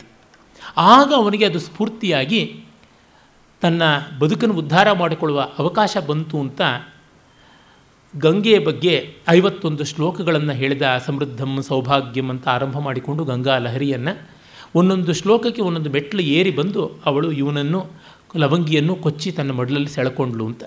ವಸ್ತುತಃ ಜಗನ್ನಾಥ ಮೊದಲೇ ಅದನ್ನು ರಚನೆ ಮಾಡಿದ್ದ. ಅವನ ರಸಗಂಗಾಧರದಲ್ಲಿಯೇ ಆ ಒಂದು ಗಂಗಾಲಹರಿಯ ಉದಾಹರಣೆಗಳು ಕಾಣಿಸುತ್ತವೆ. ಜೊತೆಗೆ ಕಿಂ ನಿಶಂಕಂ ಶೇಷೆ ಅನ್ನೋದು ಜಗನ್ನಾಥ ಪಂಡಿತನ ಪದ್ಯ ಅಂತ ಅವನ ಭಾಮಿನಿ ವಿಲಾಸದಲ್ಲಿ ಸೇರ್ಪಡೆಯಾಗಿದೆ. ಅವನೇ ಹೇಳ್ಕೊತಾನೆ, ನಾನೇ ಸೇರಿಸ್ಕೊಂಡಿದ್ದೀನಿ. ನನ್ನ ಪದ್ಯಗಳು ಯಾರೋ ಕದ್ಕೊಂಡು ಹೋಗಬಾರ್ದು. ದುರ್ವೃತ್ತ, ಜಾರಜನ್ಮಾನೋ, ಹರಿಷ್ಯಂತೀತಿ ಶಂಕಯ, ಮದೀಯಂ ಪದ್ಯರತ್ನಾನ ಮಂಜುಶೇಷ ಕೃತಾಮಯ ಅಂತ. ಹಳಾದವರು ಹಾದ್ರ ಕುಟ್ಟಿದಂಥವರು ನನ್ನ ಪದ್ಯನ ಕದ್ದುಬಿಡ್ತಾರೆ ಅಂತ ಇವನ್ನೆಲ್ಲ ಒಂದೇ ಪೆಟ್ಟಿಗೆಯಲ್ಲಿ ಇಡೋದಕ್ಕೋಸ್ಕರ ಈ ಗ್ರಂಥ ಮಾಡಿದ್ದೀನಿ ಅಂತ. ಅವನು ಬೇರೆಯವ್ರನ್ನೆಲ್ಲ ಇಟ್ಕೊಳ್ಳೋದಿಲ್ಲ. ಅವನು ಎಂಥ ಕೊಬ್ಬಿನವನು. ಕಿಂಸೇವ್ಯತೆ ಸುಮನಸಾಂ ಮನಸಾಪಿ ಗಂಧ ಕಸ್ತೂರಿಕಾ ಜನನಶಕ್ತಿ ಭೃತಾ ಮೃಗೇಣ ಕಸ್ತೂರಿ ಮೃಗ ಎಲ್ಲಾದರೂ ಕನಸು ಮನಸ್ಸಲ್ಲಿ ಬೇರೆ ಹೂಗಳನ್ನು ಮೂಸಿ ನೋಡುತ್ತಾ ತನ್ನದೇ ಪರಿಮಳ ತನಗಿರೋವಾಗ, ನಾನು ಯಾವುದು ಬೇರೆಯವರು ತಗೊಳ್ಳಲ್ಲ. ನಿರ್ಮಾಯ ನೂತನ ಉದಾಹರಣಾನುರೂಪಂ ಕಾವ್ಯಂ ಮಯತ್ರ ನಿಹಿತಂ. ನ ಪರಸ್ಯ ಕಿಂಚಿತ್. ನಾನೇ ಬರೆದಿದ್ದೀನಿ ಉದಾಹರಣೆಗಳು. ಬೇರೆಯವ್ರದ್ದು ಯಾವುದೂ ಇಲ್ಲ. ಪರರೊಡ್ಡವದ ರೀತಿ. ಕುಮಾರವ್ಯಾಸ ಹೇಳದಂತೆ. ಹೀಗಿದ್ದವನು ಅಪ್ಪೈ ದೀಕ್ಷಿತರ ಪದ್ಯನ ಮತ್ತಾಗ ತನ್ನ ಬ್ಯಾಗೊಳಗೆ ಹಾಕ್ಕೊಳ್ಳಲ್ಲ ಇವೆಲ್ಲ ಯಾಕೆ ಹೇಳ್ತಿದ್ದೀನಿ ಅಂದರೆ ಈ ಆಚಾರ್ಯ ವಿಜಯಗಳು, ಯತಿರಾಜ ವಿಜಯಗಳು ಈ ಥರದ್ದೆಲ್ಲ ಬಂದಿರುವ ಪುಸ್ತಕಗಳಲ್ಲಿ ಮುಕ್ಕಾಲು ಮೂರು ವೀಸೆ ಪಾಲು ಸ್ವಮತ ಪ್ರಶಂಸೆ ಅಂದರೆ ಪರಮತ ನಿಂದೆನೇ ಆಗಿರುತ್ತೆ. ಆ ಕಾರಣದಿಂದ ಅವುಗಳನ್ನು ರೋಚಕವಾದ ಕಥೆ ಅಂತ ಕೇಳಿ ಭೋಜ ಪ್ರಬಂಧದಂತೆ ಸಾವಿರದ ಐನೂರು ವರ್ಷಗಳ ಕಾಲದ ಅವಧಿಯಲ್ಲಿದ್ದಂಥ ಎಲ್ಲ ಕವಿ ಪಂಡಿತರನ್ನು ಒಂದು ಕಡೆ ಸೇರಿಸ್ತಾನೆ. ಇಟ್ಸ್ ಎ ವಿಶ್ಫುಲ್ ಥಾಟ್ ಚೆನ್ನಾಗಿರುವಂಥ ಕಲ್ಪನೆ, ಅಷ್ಟಕ್ಕೆ ನೋಡಿ ಸಂತೋಷ ಪಡಬೇಕು. ಇಂಥ ಅಪ್ಪಯ್ಯ ದೀಕ್ಷಿತರು ತಮ್ಮ ಕೊನೆಗಾಲದಲ್ಲಿ ಕಾಶಿಯ ಕಡೆಗೆ ಹೊರಟಾಗ ದಾರಿಯಲ್ಲಿ ಚಿದಂಬರ ಅಲ್ಲಿಯೇ ತಮಗೆ ಅವಸಾನ ದಶೆ ಬರ್ತಾ ಇದೆ ಅಂತ ಸ್ಫುರಿಸಿತು. ಹಾಗಾಗಿ ಮಕ್ಕಳನ್ನೆಲ್ಲ ಕರೆದು ಅವರನ್ನು ಕೇಳಿದ್ರಂತೆ ನಿಮ್ಮ ನಿಮ್ಗೆ ಏನೇನು ಬೇಕು ಕೇಳಿ ಅಂತ. ಹಲವರು ಮಕ್ಕಳು, ಒಬ್ಬರು ಶಾಸ್ತ್ರ ಪರಂಪರೆ ನಮಗೆ ಬೇಕು, ಇನ್ನೊಬ್ಬರು ಸಂಪತ್ತು ಬೇಕು, ಇನ್ನೊಬ್ಬರು ಸ್ಥಾನಮಾನ ಬೇಕು, ಮತ್ತೊಬ್ಬರು ವೈರಾಗ್ಯ ಬೇಕು ಅಂತೆಲ್ಲ ಕೇಳಿದ್ರು ಅಂತ. ಈಗಲೂ ಅದು ಒಂದು ನಂಬಿಕೆ ಉಂಟು. ಆಯಾ ವರಗಳನ್ನು ಕೇಳಿದ ವಂಶ ಶಾಖೆಗಳಲ್ಲಿ ಬಂದವರಿಗೆಲ್ಲ ಅದದು ಬಂತು ಅಂತ. ವಿದ್ವತ್ತಿಯನ್ನು ಕೇಳಿದವರ ವಂಶದಲ್ಲಿ ಪ್ರತಿಯೊಂದು ತಲೆಮಾರಲ್ಲೂ ವಿದ್ವಾಂಸರುಗಳೇ ಆಗ್ತಾ ಬಂದರು. ಅದಕ್ಕೆ ಒಂದು ದೊಡ್ಡ ಉದಾಹರಣೆ ಅಂತಂದರೆ ಮನ್ನಾರಗುಡಿ ರಾಜು, ರಾಜುಶಾಸ್ತ್ರಿಗಳೇನೆ. ಅವರೇನೆ ಅಪ್ಪಯ್ಯ ದೀಕ್ಷಿತೇಂದ್ರ ಚರಿತಂ ಅಂತ ಬರೆದಿರುವಂಥದ್ದು ಮಹಾಕಾವ್ಯವನ್ನು. ಹಾಗೆ ಆ ವಂಶದಲ್ಲಿಯೇ ಬಂದಂಥವರು ತಮಿಳುನಾಡಿನಲ್ಲಿ ಮೊನ್ನೆ ಮೊನ್ನೆವರೆಗೂ ಇದ್ದಂಥವರು ಒಳ್ಳೆಯ ಅಡ್ವೊಕೇಟ್ ಆಗಿದ್ದರು ಮಹಾಲಿಂಗಶಾಸ್ತ್ರಿ ಅಂತ. ಒಳ್ಳೆಯ ವಿದ್ವಾಂಸರು ಸಂಸ್ಕೃತದಲ್ಲಿ ಕಾವ್ಯ ನಾಟಕಾದಿಗಳನ್ನೆಲ್ಲ ಬರೆದಿದ್ದಾರೆ. ಪಾಪ ಅವರು ಪುಸ್ತಕಗಳು ಪ್ರಿಂಟ್ ಆಗೋದಕ್ಕೂ ತುಂಬ ಒದ್ದಾಡಬೇಕಾಯಿತು. ತುಂಬ ಒಳ್ಳೆಯ ಕಾವ್ಯಗಳನ್ನು ಬರೆದಿದ್ದಾರೆ. ಭೃಂಗ ಸಂದೇಶ ಇರಬಹುದು, ಕೌಂಡಿನ್ಯ ಪ್ರಹಸನ ಇರಬಹುದು, ಶೃಂಗಾರ ನಾರದೀಯಂ ಇರಬಹುದು, ಮತ್ತು ವ್ಯಾಜೋಕ್ತಿ ಮುಕ್ತಾವಳಿ ಇರಬಹುದು, ಈ ಥರದ್ದೆಲ್ಲ ಒಳ್ಳೆಯ ಕಾವ್ಯಗಳು ಒಳ್ಳೆಯ ಶೈಲಿ ಅವರದು ಆಮೇಲೆ ವೈರಾಗ್ಯವನ್ನು ಕೇಳಿದಂಥ ಅವರ ತಲೆಮಾರುಗಳ ಒಂದೊಂದರೊಳಗೂ ಸನ್ಯಾಸಿಗಳು ಹುಟ್ಟುತ್ತಾ ಇದ್ದರು ಕಟ್ಟಕಡೆಯ ಪೀಳಿಗೆಯ ಒಬ್ಬನೇ ಮಗ ಇದ್ದಿದ್ದೆ. ಅವರು ಸನ್ಯಾಸಿಗಳಾಗಿದ್ದು ಋಷಿಕೇಶದ ಸ್ವಾಮಿ ಶಿವಾನಂದರು. ಇನ್ನು ಅಧಿಕಾರವನ್ನು ಕೇಳ್ತಾ ಇದ್ದಂಥ ಕವಲಿನಲ್ಲಿ ಬಂದವರಲ್ಲೆಲ್ಲ ಅನ್ವೇ, ಮಂತ್ರಿಗಳು, ರಾಜತಂತ್ರಜ್ಞರು ಹಾಗೆ ಆದವರಲ್ಲಿ ದಿವಾನರಾಗಿದ್ದಂಥ ಸರ್ ಸಿ ಪಿ ರಾಮಸ್ವಾಮಿಯರವರು ಆ ವಂಶದ ಪರಂಪರೆಗೆ ಸೇರಿದವರು. ಈಚೆಗೂ ಕೂಡ ನಾನು ತಮಿಳ್ನಾಡಿಗೆ ಹೋಗಿದ್ದಾಗ ಆ ವಂಶದವರು ಐ ಎ ಎಸ್ ಆಫೀಸರ್ಗಳು ಹಲವರಿದ್ದಾರೆ ಅಂತ ಹೇಳಿಬಿಟ್ಟು ಕೇಳ್ಪಟ್ಟೆ. ಹೀಗೆ ಅವರ ದೊಡ್ಡವರ ಮಾತು ಅವಿಥತವಾಯಿತು, ಸುಳ್ಳಾಗದೆ ನಡೀತಾ ಬಂತು ಅಂತ ಗೊತ್ತಾಗುತ್ತದೆ. ನೀಲಕಂಠ ದೀಕ್ಷಿತ ಹೇಳ್ಕೊಳ್ತಾನೆ, ಅಪ್ಪಯ್ಯ ದೀಕ್ಷಿತರು ತೀರಿಕೊಳ್ಳುವಾಗ ತನಗೆ ಐದು ವರ್ಷ. ತಾನೇ ಎಲ್ಲ ದೊಡ್ಡವರೆಲ್ಲ ಬಂದು ಚಿಕ್ಕ ಮಕ್ಕಳು ಸೇರಿದಂತೆ ಎಲ್ಲ ಅವರಿಗೆ ಪಾದ ನಮಸ್ಕಾರ ಮಾಡಬೇಕು ಅಂತ ಮಾಡಿದಾಗ ಅಪ್ಪಯ್ಯ ದೀಕ್ಷಿತರು ತಮ್ಮ ಪರ್ಸನಲ್ ಕಾಪಿ, ತಾವು ಬರ್ಕೊಂಡು ಓದ್ಕೊಳ್ಳೋದಕ್ಕೆ ಇಟ್ಟುಕೊಂಡಿದ್ದಂಥ ವಾಲ್ಮೀಕಿ ರಾಮಾಯಣವನ್ನು, ಕಾಳಿದಾಸನ ರಘುವಂಶವನ್ನು ನೀನು ಕವಿಯಾಗು ಅಂತ ನೀಲಕಂಠ ದೀಕ್ಷಿತನಿಗೆ ಕೊಟ್ಟರಂತೆ ನೀಲಕಂಠ ದೀಕ್ಷಿತ ಅದನ್ನು ಹೇಳ್ಕೊಳ್ತಾನೆ, ಅಪ್ಪಯ್ಯ ದೀಕ್ಷಿತರಿಂದ ಹೀಗೆ ಅನುಗ್ರಹೀತನಾದವನು ನಾನು ಅಂತ. ಅಂದರೆ ಎಷ್ಟು ಇಂಟಿಮೇಟ್ ಆದ ಸಂದರ್ಭಗಳು ನೋಡಿ, ದೊಡ್ಡವರ ಪ್ರಸಾದ. ಅದನ್ನು ನಾವು ಬಳಸ್ತಕ್ಕಂಥದ್ದು, ಅದು ತುಂಬ ದೊಡ್ಡದು ಅಂತ. ಇಲ್ಲಿಯೇ ಗೋಖಲೆ ಲೈಬ್ರರಿನಲ್ಲಿಯೇ ಶೇಕ್ಸ್ಪಿಯರ್ ಡಿಕ್ಷನರಿ ಒಂದಿದೆ. ಅದು ವೆಂಕಟಪತಯ್ಯನವರು ಅಂತ ಅನಿಸುತ್ತೆ ಅಲ್ವೇ? ಅವರು ವೆಂಕಟಪತಯ್ಯನವರು ಅಂತ ಒಬ್ಬರು ಅವರು ಕೊಂಡುಕೊಂಡು ಇದ್ದದ್ದು ಗೋಖಲೆಗೆ ದಾನವಾಗಿ ಬಂದದ್ದು. ಅವರು ತುಂಬ ಬಡತನದಲ್ಲಿದ್ದರು ಚೆನ್ನಾಗಿ ಓದಿದ್ರು, ಓದಿ ಕೆಲಸಕ್ಕೆ ಸೇರಿದ್ರು ಇಂಗ್ಲೀಷ್ ಪಾಠ ಮಾಡೋದಕ್ಕೆ. ಪಾಪ ಮೊದಲನೇ ತಿಂಗಳ ಸಂಬಳ ಬರುತ್ತೆ ಅಂತ ಅಪ್ಪ ಕಾದುಕೊಂಡಿದ್ರಂತೆ, ಮೂವತ್ತು ರೂಪಾಯಿ ಸಂಬಳ. ಇವ್ರು ನೋಡಿದ್ರೆ ಖಾಲಿ ಕೈನಲ್ಲಿ ಬಂದಂತೆ ದಪ್ಪ ಪುಸ್ತಕ ಇಟ್ಕೊಂಡು, ಏನಪ್ಪ ಸಂಬಳ ಎಲ್ಲಿ ಅಂದರೆ, ಇಲ್ಲ, ನಾನು ಪಾಠ ಮಾಡಬೇಕಾಗಿರೋದು ಶೇಕ್ಸ್ಪಿಯರ್ ಗ್ರಂಥ, ಅದಕ್ಕೆ ಈ ನಿಘಂಟು ಇಲ್ಲದೆ ಆಗೋದಿಲ್ಲ, ಶೇಕ್ಸ್ಪಿಯರ್ ಡಿಕ್ಷನರಿ, ಇದಕ್ಕೆ ಅರವತ್ತು ರೂಪಾಯಿ, ಮುಂದಿನ ತಿಂಗಳು ಸಂಬಳ ಸಿಗೋದಿಲ್ಲ, ಅದು ಸಾಲವೇನೆ ಅಂತ. ಡಿ ವಿ ಜಿ ಬರೆದಿದ್ದಾರೆ ಜ್ಞಾಪಕ ಶಾಲೆಯಲ್ಲಿ. ಆ ಪುಸ್ತಕ ನೋಡಿದಾಗ, ಅಬ್ಬ ಇದು ಇಂಥ ದೊಡ್ಡವ್ರದ್ದು ಇಂಥ ತ್ಯಾಗದಿಂದ ಬಂದಂಥ ಪುಸ್ತಕ ಅಂತ ಅನಿಸುತ್ತೆ. ಹೀಗೆ ಆ ಮಾಧುರ್ಯಗಳು ಎಷ್ಟೋ ಉಂಟು. ಚಿದಂಬರಂನಲ್ಲಿ, ಚಿದಂಬರಮಿದಂ ಪುರಂ ಪ್ರಥಿತಮೇವ ಪುಣ್ಯಸ್ಥಲಂ ಸುತಾಶ್ಚ ವಿನಯೋಜ್ವಲಾ ಸುಕೃತಯಶ್ಚ ಕಶ್ಚಿತ್ ಕೃತಾ ವಯಶ್ಚ ಮಮ ಸಪ್ತತೇರುಪರಿ ನೈವ ಭೋಗೇ ಸ್ಪೃಹ, ನ ಕಿಂಚಿದಹಮರ್ಥಯೇ ಶಿವಪದಂ ದಿದೃಕ್ಷೇ ಪರಂ. ಇದು ಚಮ ಚಿದಂಬರ ವಿಖ್ಯಾತವಾದ ಪುಣ್ಯಸ್ಥಲ, ಪರಮಾತ್ಮ ಕುಣಿದಾಡಿದ ಜಾಗ. ಆಕಾಶಲಿಂಗ ಅದಕ್ಕೆ ಇಲ್ಲಿ ಲಿಂಗವೇ ಇಲ್ಲ, ಅವಕಾಶ ಎಲ್ಲೆಲ್ಲೂ. ನಿರಾಕಾರ ಪರಮಾತ್ಮ ಅನ್ನುವುದನ್ನು ತೋರ್ಪಡಿಸುವಂಥದ್ದು. ಇನ್ನು ನನಗೂ ಎಪ್ಪತ್ತರ ಮೇಲಾಯಿತು ವಯಸ್ಸು. ಮಕ್ಕಳು ಒಳ್ಳೆಯವರೇ. ಒಂದಷ್ಟು ಒಳ್ಳೆಯ ಕೆಲಸವೂ ಮಾಡಿದೆ. ಸುಕೃತ ಎಷ್ಟ ಕಾಶ್ಚಿತ್ ಕೃತ ಅವರ ಇಡೀ ಬದುಕಿನ ಎವ್ಯಾಲ್ಯೂ ಎವ್ಯಾಲ್ಯೂಯೇಷನ್ ನೋಡಿ ಹೇಗಿದೆ ಮೌಲ್ಯಮಾಪನ.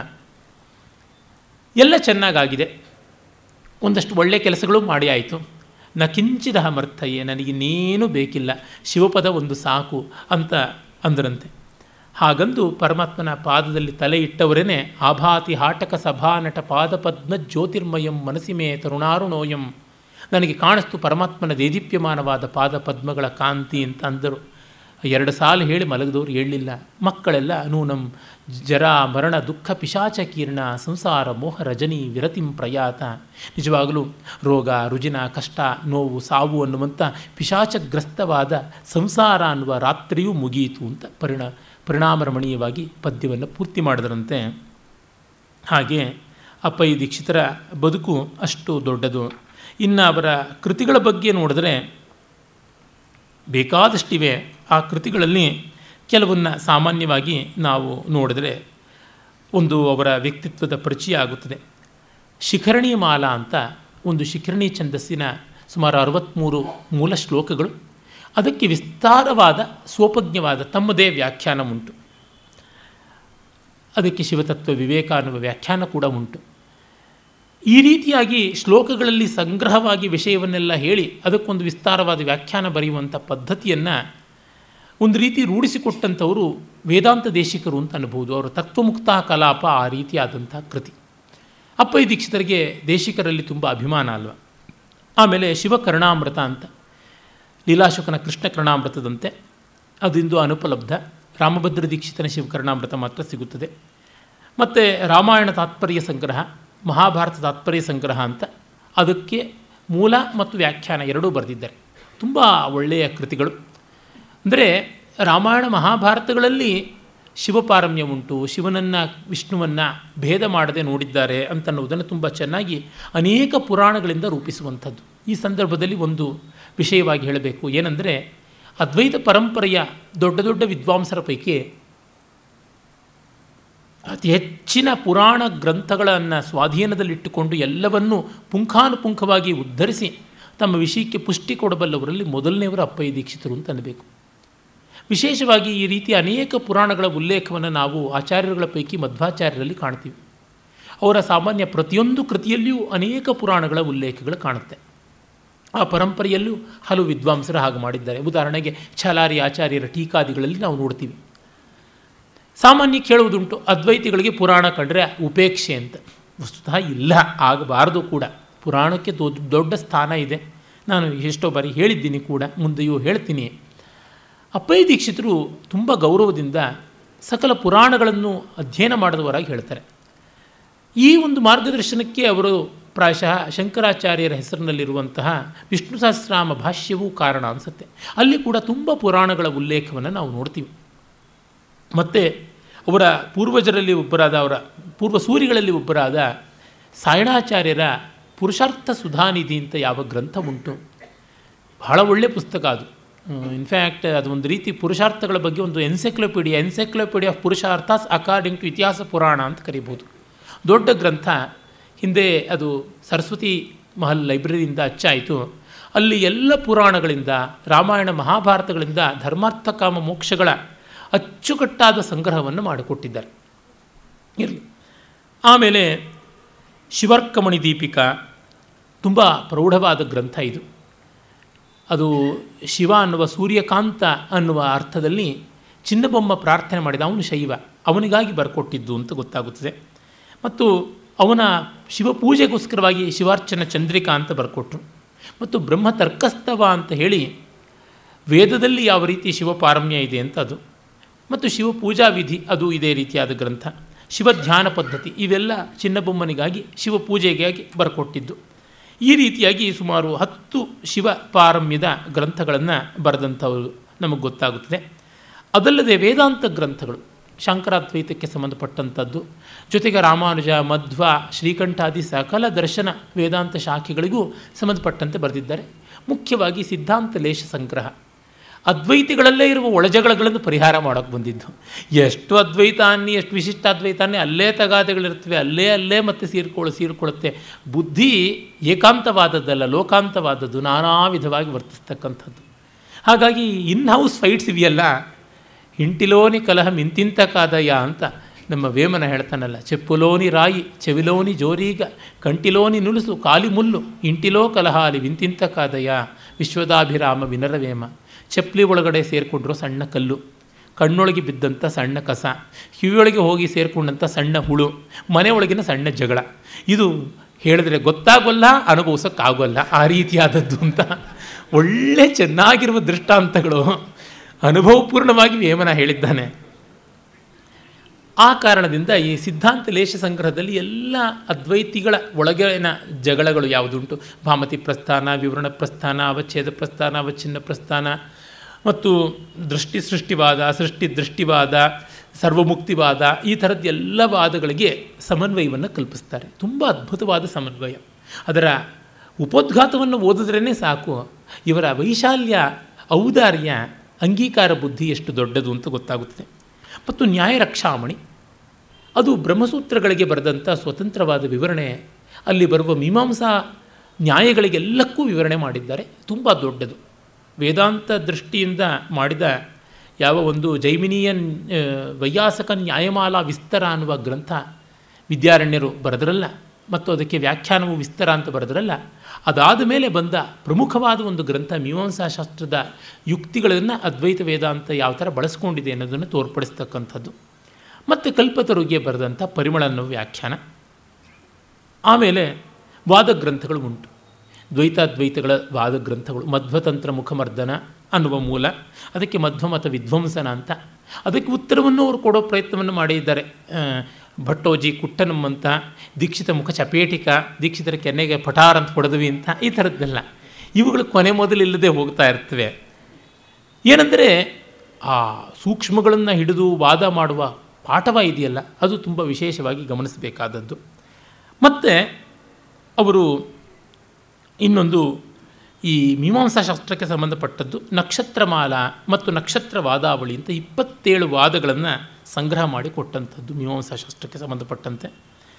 ಮತ್ತೊಂದು ಅಧಿಕರಣ ಸಾರ ಮತ್ತು ಅಧಿಕರಣ ಮಾಲಾ ಅಂತ ಹೆಸರಾದ ಚತುರ್ಮತ ಸಾರ ಸಂಗ್ರಹ ಅನ್ನುವ ಕೃತಿ. ಇದು ತುಂಬ ವಿಶಿಷ್ಟವಾದದ್ದು. ಪ್ರಾಯಶಃ ಈಚಿನವರೆಗೂ ಯಾರೂ ಈ ರೀತಿಯಾದ ಕೆಲಸ ಮಾಡಲಿಲ್ಲ. ಅಂದರೆ ದ್ವೈತಾದ್ವೈತ, ವಿಶಿಷ್ಟಾದ್ವೈತಾದಿಗಳೆಲ್ಲಕ್ಕೂ ಕೂಡ ಹೊಂದಿಕೊಂಡು ಬರುವಂಥ ವಿವರಣೆಯನ್ನು ಮಾಡುವುದು. ಇದು ಒಂದು ದೊಡ್ಡ ಕೆಲಸ ಅವರು ಮಾಡಿದ್ದಾರೆ. ನ್ಯಾಯ ಮಂಜರಿ ನ್ಯಾಯ ಮಯೂಖ ಮಾಲಿಕ ನ್ಯಾಯಮುಕ್ತಾವಳಿ ನ್ಯಾಯ ಮಣಿಮಾಲಾ ಅಂತನ್ನುವಂಥದ್ದು. ನ್ಯಾಯಮಂಜರಿ ಅದ್ವೈತ ದೃಷ್ಟಿಯಿಂದ ಬ್ರಹ್ಮಸೂತ್ರದ ವಿವರಣೆ. ನ್ಯಾಯ ಮುಕ್ತಾವಳಿ ವಿಶಿಷ್ಟಾದ್ವೈತ ದೃಷ್ಟಿಯಿಂದ ಬ್ರಹ್ಮಸೂತ್ರ ವಿವರಣೆ. ನ್ಯಾಯಮಯೂಖಮಾಲ ಶಕ್ತಿ ವಿಶಿಷ್ಟಾದ್ವೈತ ದೃಷ್ಟಿಯಿಂದ ಬ್ರಹ್ಮಸೂತ್ರದ ವಿವರಣೆ. ಮತ್ತು ನ್ಯಾಯ ಮಣಿಮಾಲಾ ಅನ್ನುವಂಥದ್ದು ದ್ವೈತ ದೃಷ್ಟಿಯಿಂದ ಬ್ರಹ್ಮಸೂತ್ರಗಳ ವಿವರಣೆ. ಅಂದರೆ ದ್ವೈತ, ಅದ್ವೈತ, ವಿಶಿಷ್ಟಾದ್ವೈತ ಅಶಕ್ತಿ ವಿಶಿಷ್ಟಾದ್ವೈತ. ಅದು ಶಿವಾದ್ವೈತ ಅಂತ ಹೆಸರಾದ ವೀರಶೈವ ಸಿದ್ಧಾಂತಕ್ಕೆ ಹತ್ತಿರ ಬರುವಂಥದ್ದು. ಇವೆಲ್ಲಕ್ಕೂ ಕೂಡ ಅವರು ಬ್ರಹ್ಮಸೂತ್ರದಲ್ಲಿ ತಾತ್ಪರ್ಯ ಉಂಟು ಅಂತ ತೋರ್ಪಡಿಸ್ತಾರೆ.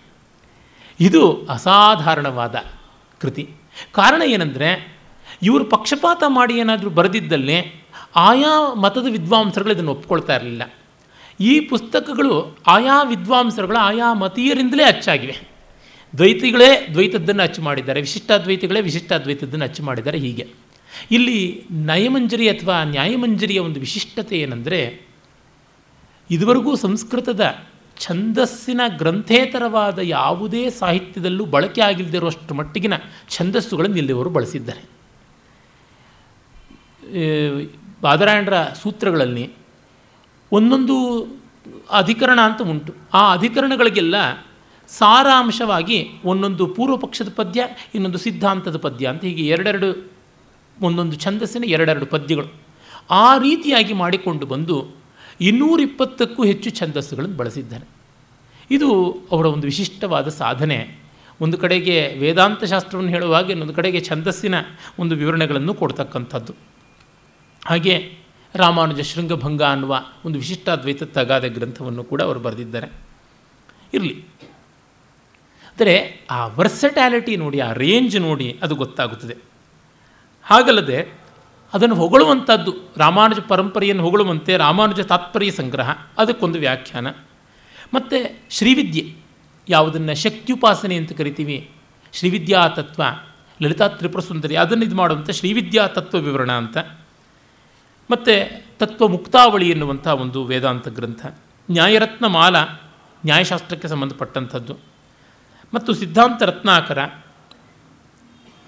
ಅಧಿಕರಣ ಪಂಜಿಕ ಇವೆಲ್ಲ ಮೀಮಾಂಸಾಶಾಸ್ತ್ರಕ್ಕೆ ಸಂಬಂಧಪಟ್ಟಂಥದ್ದು.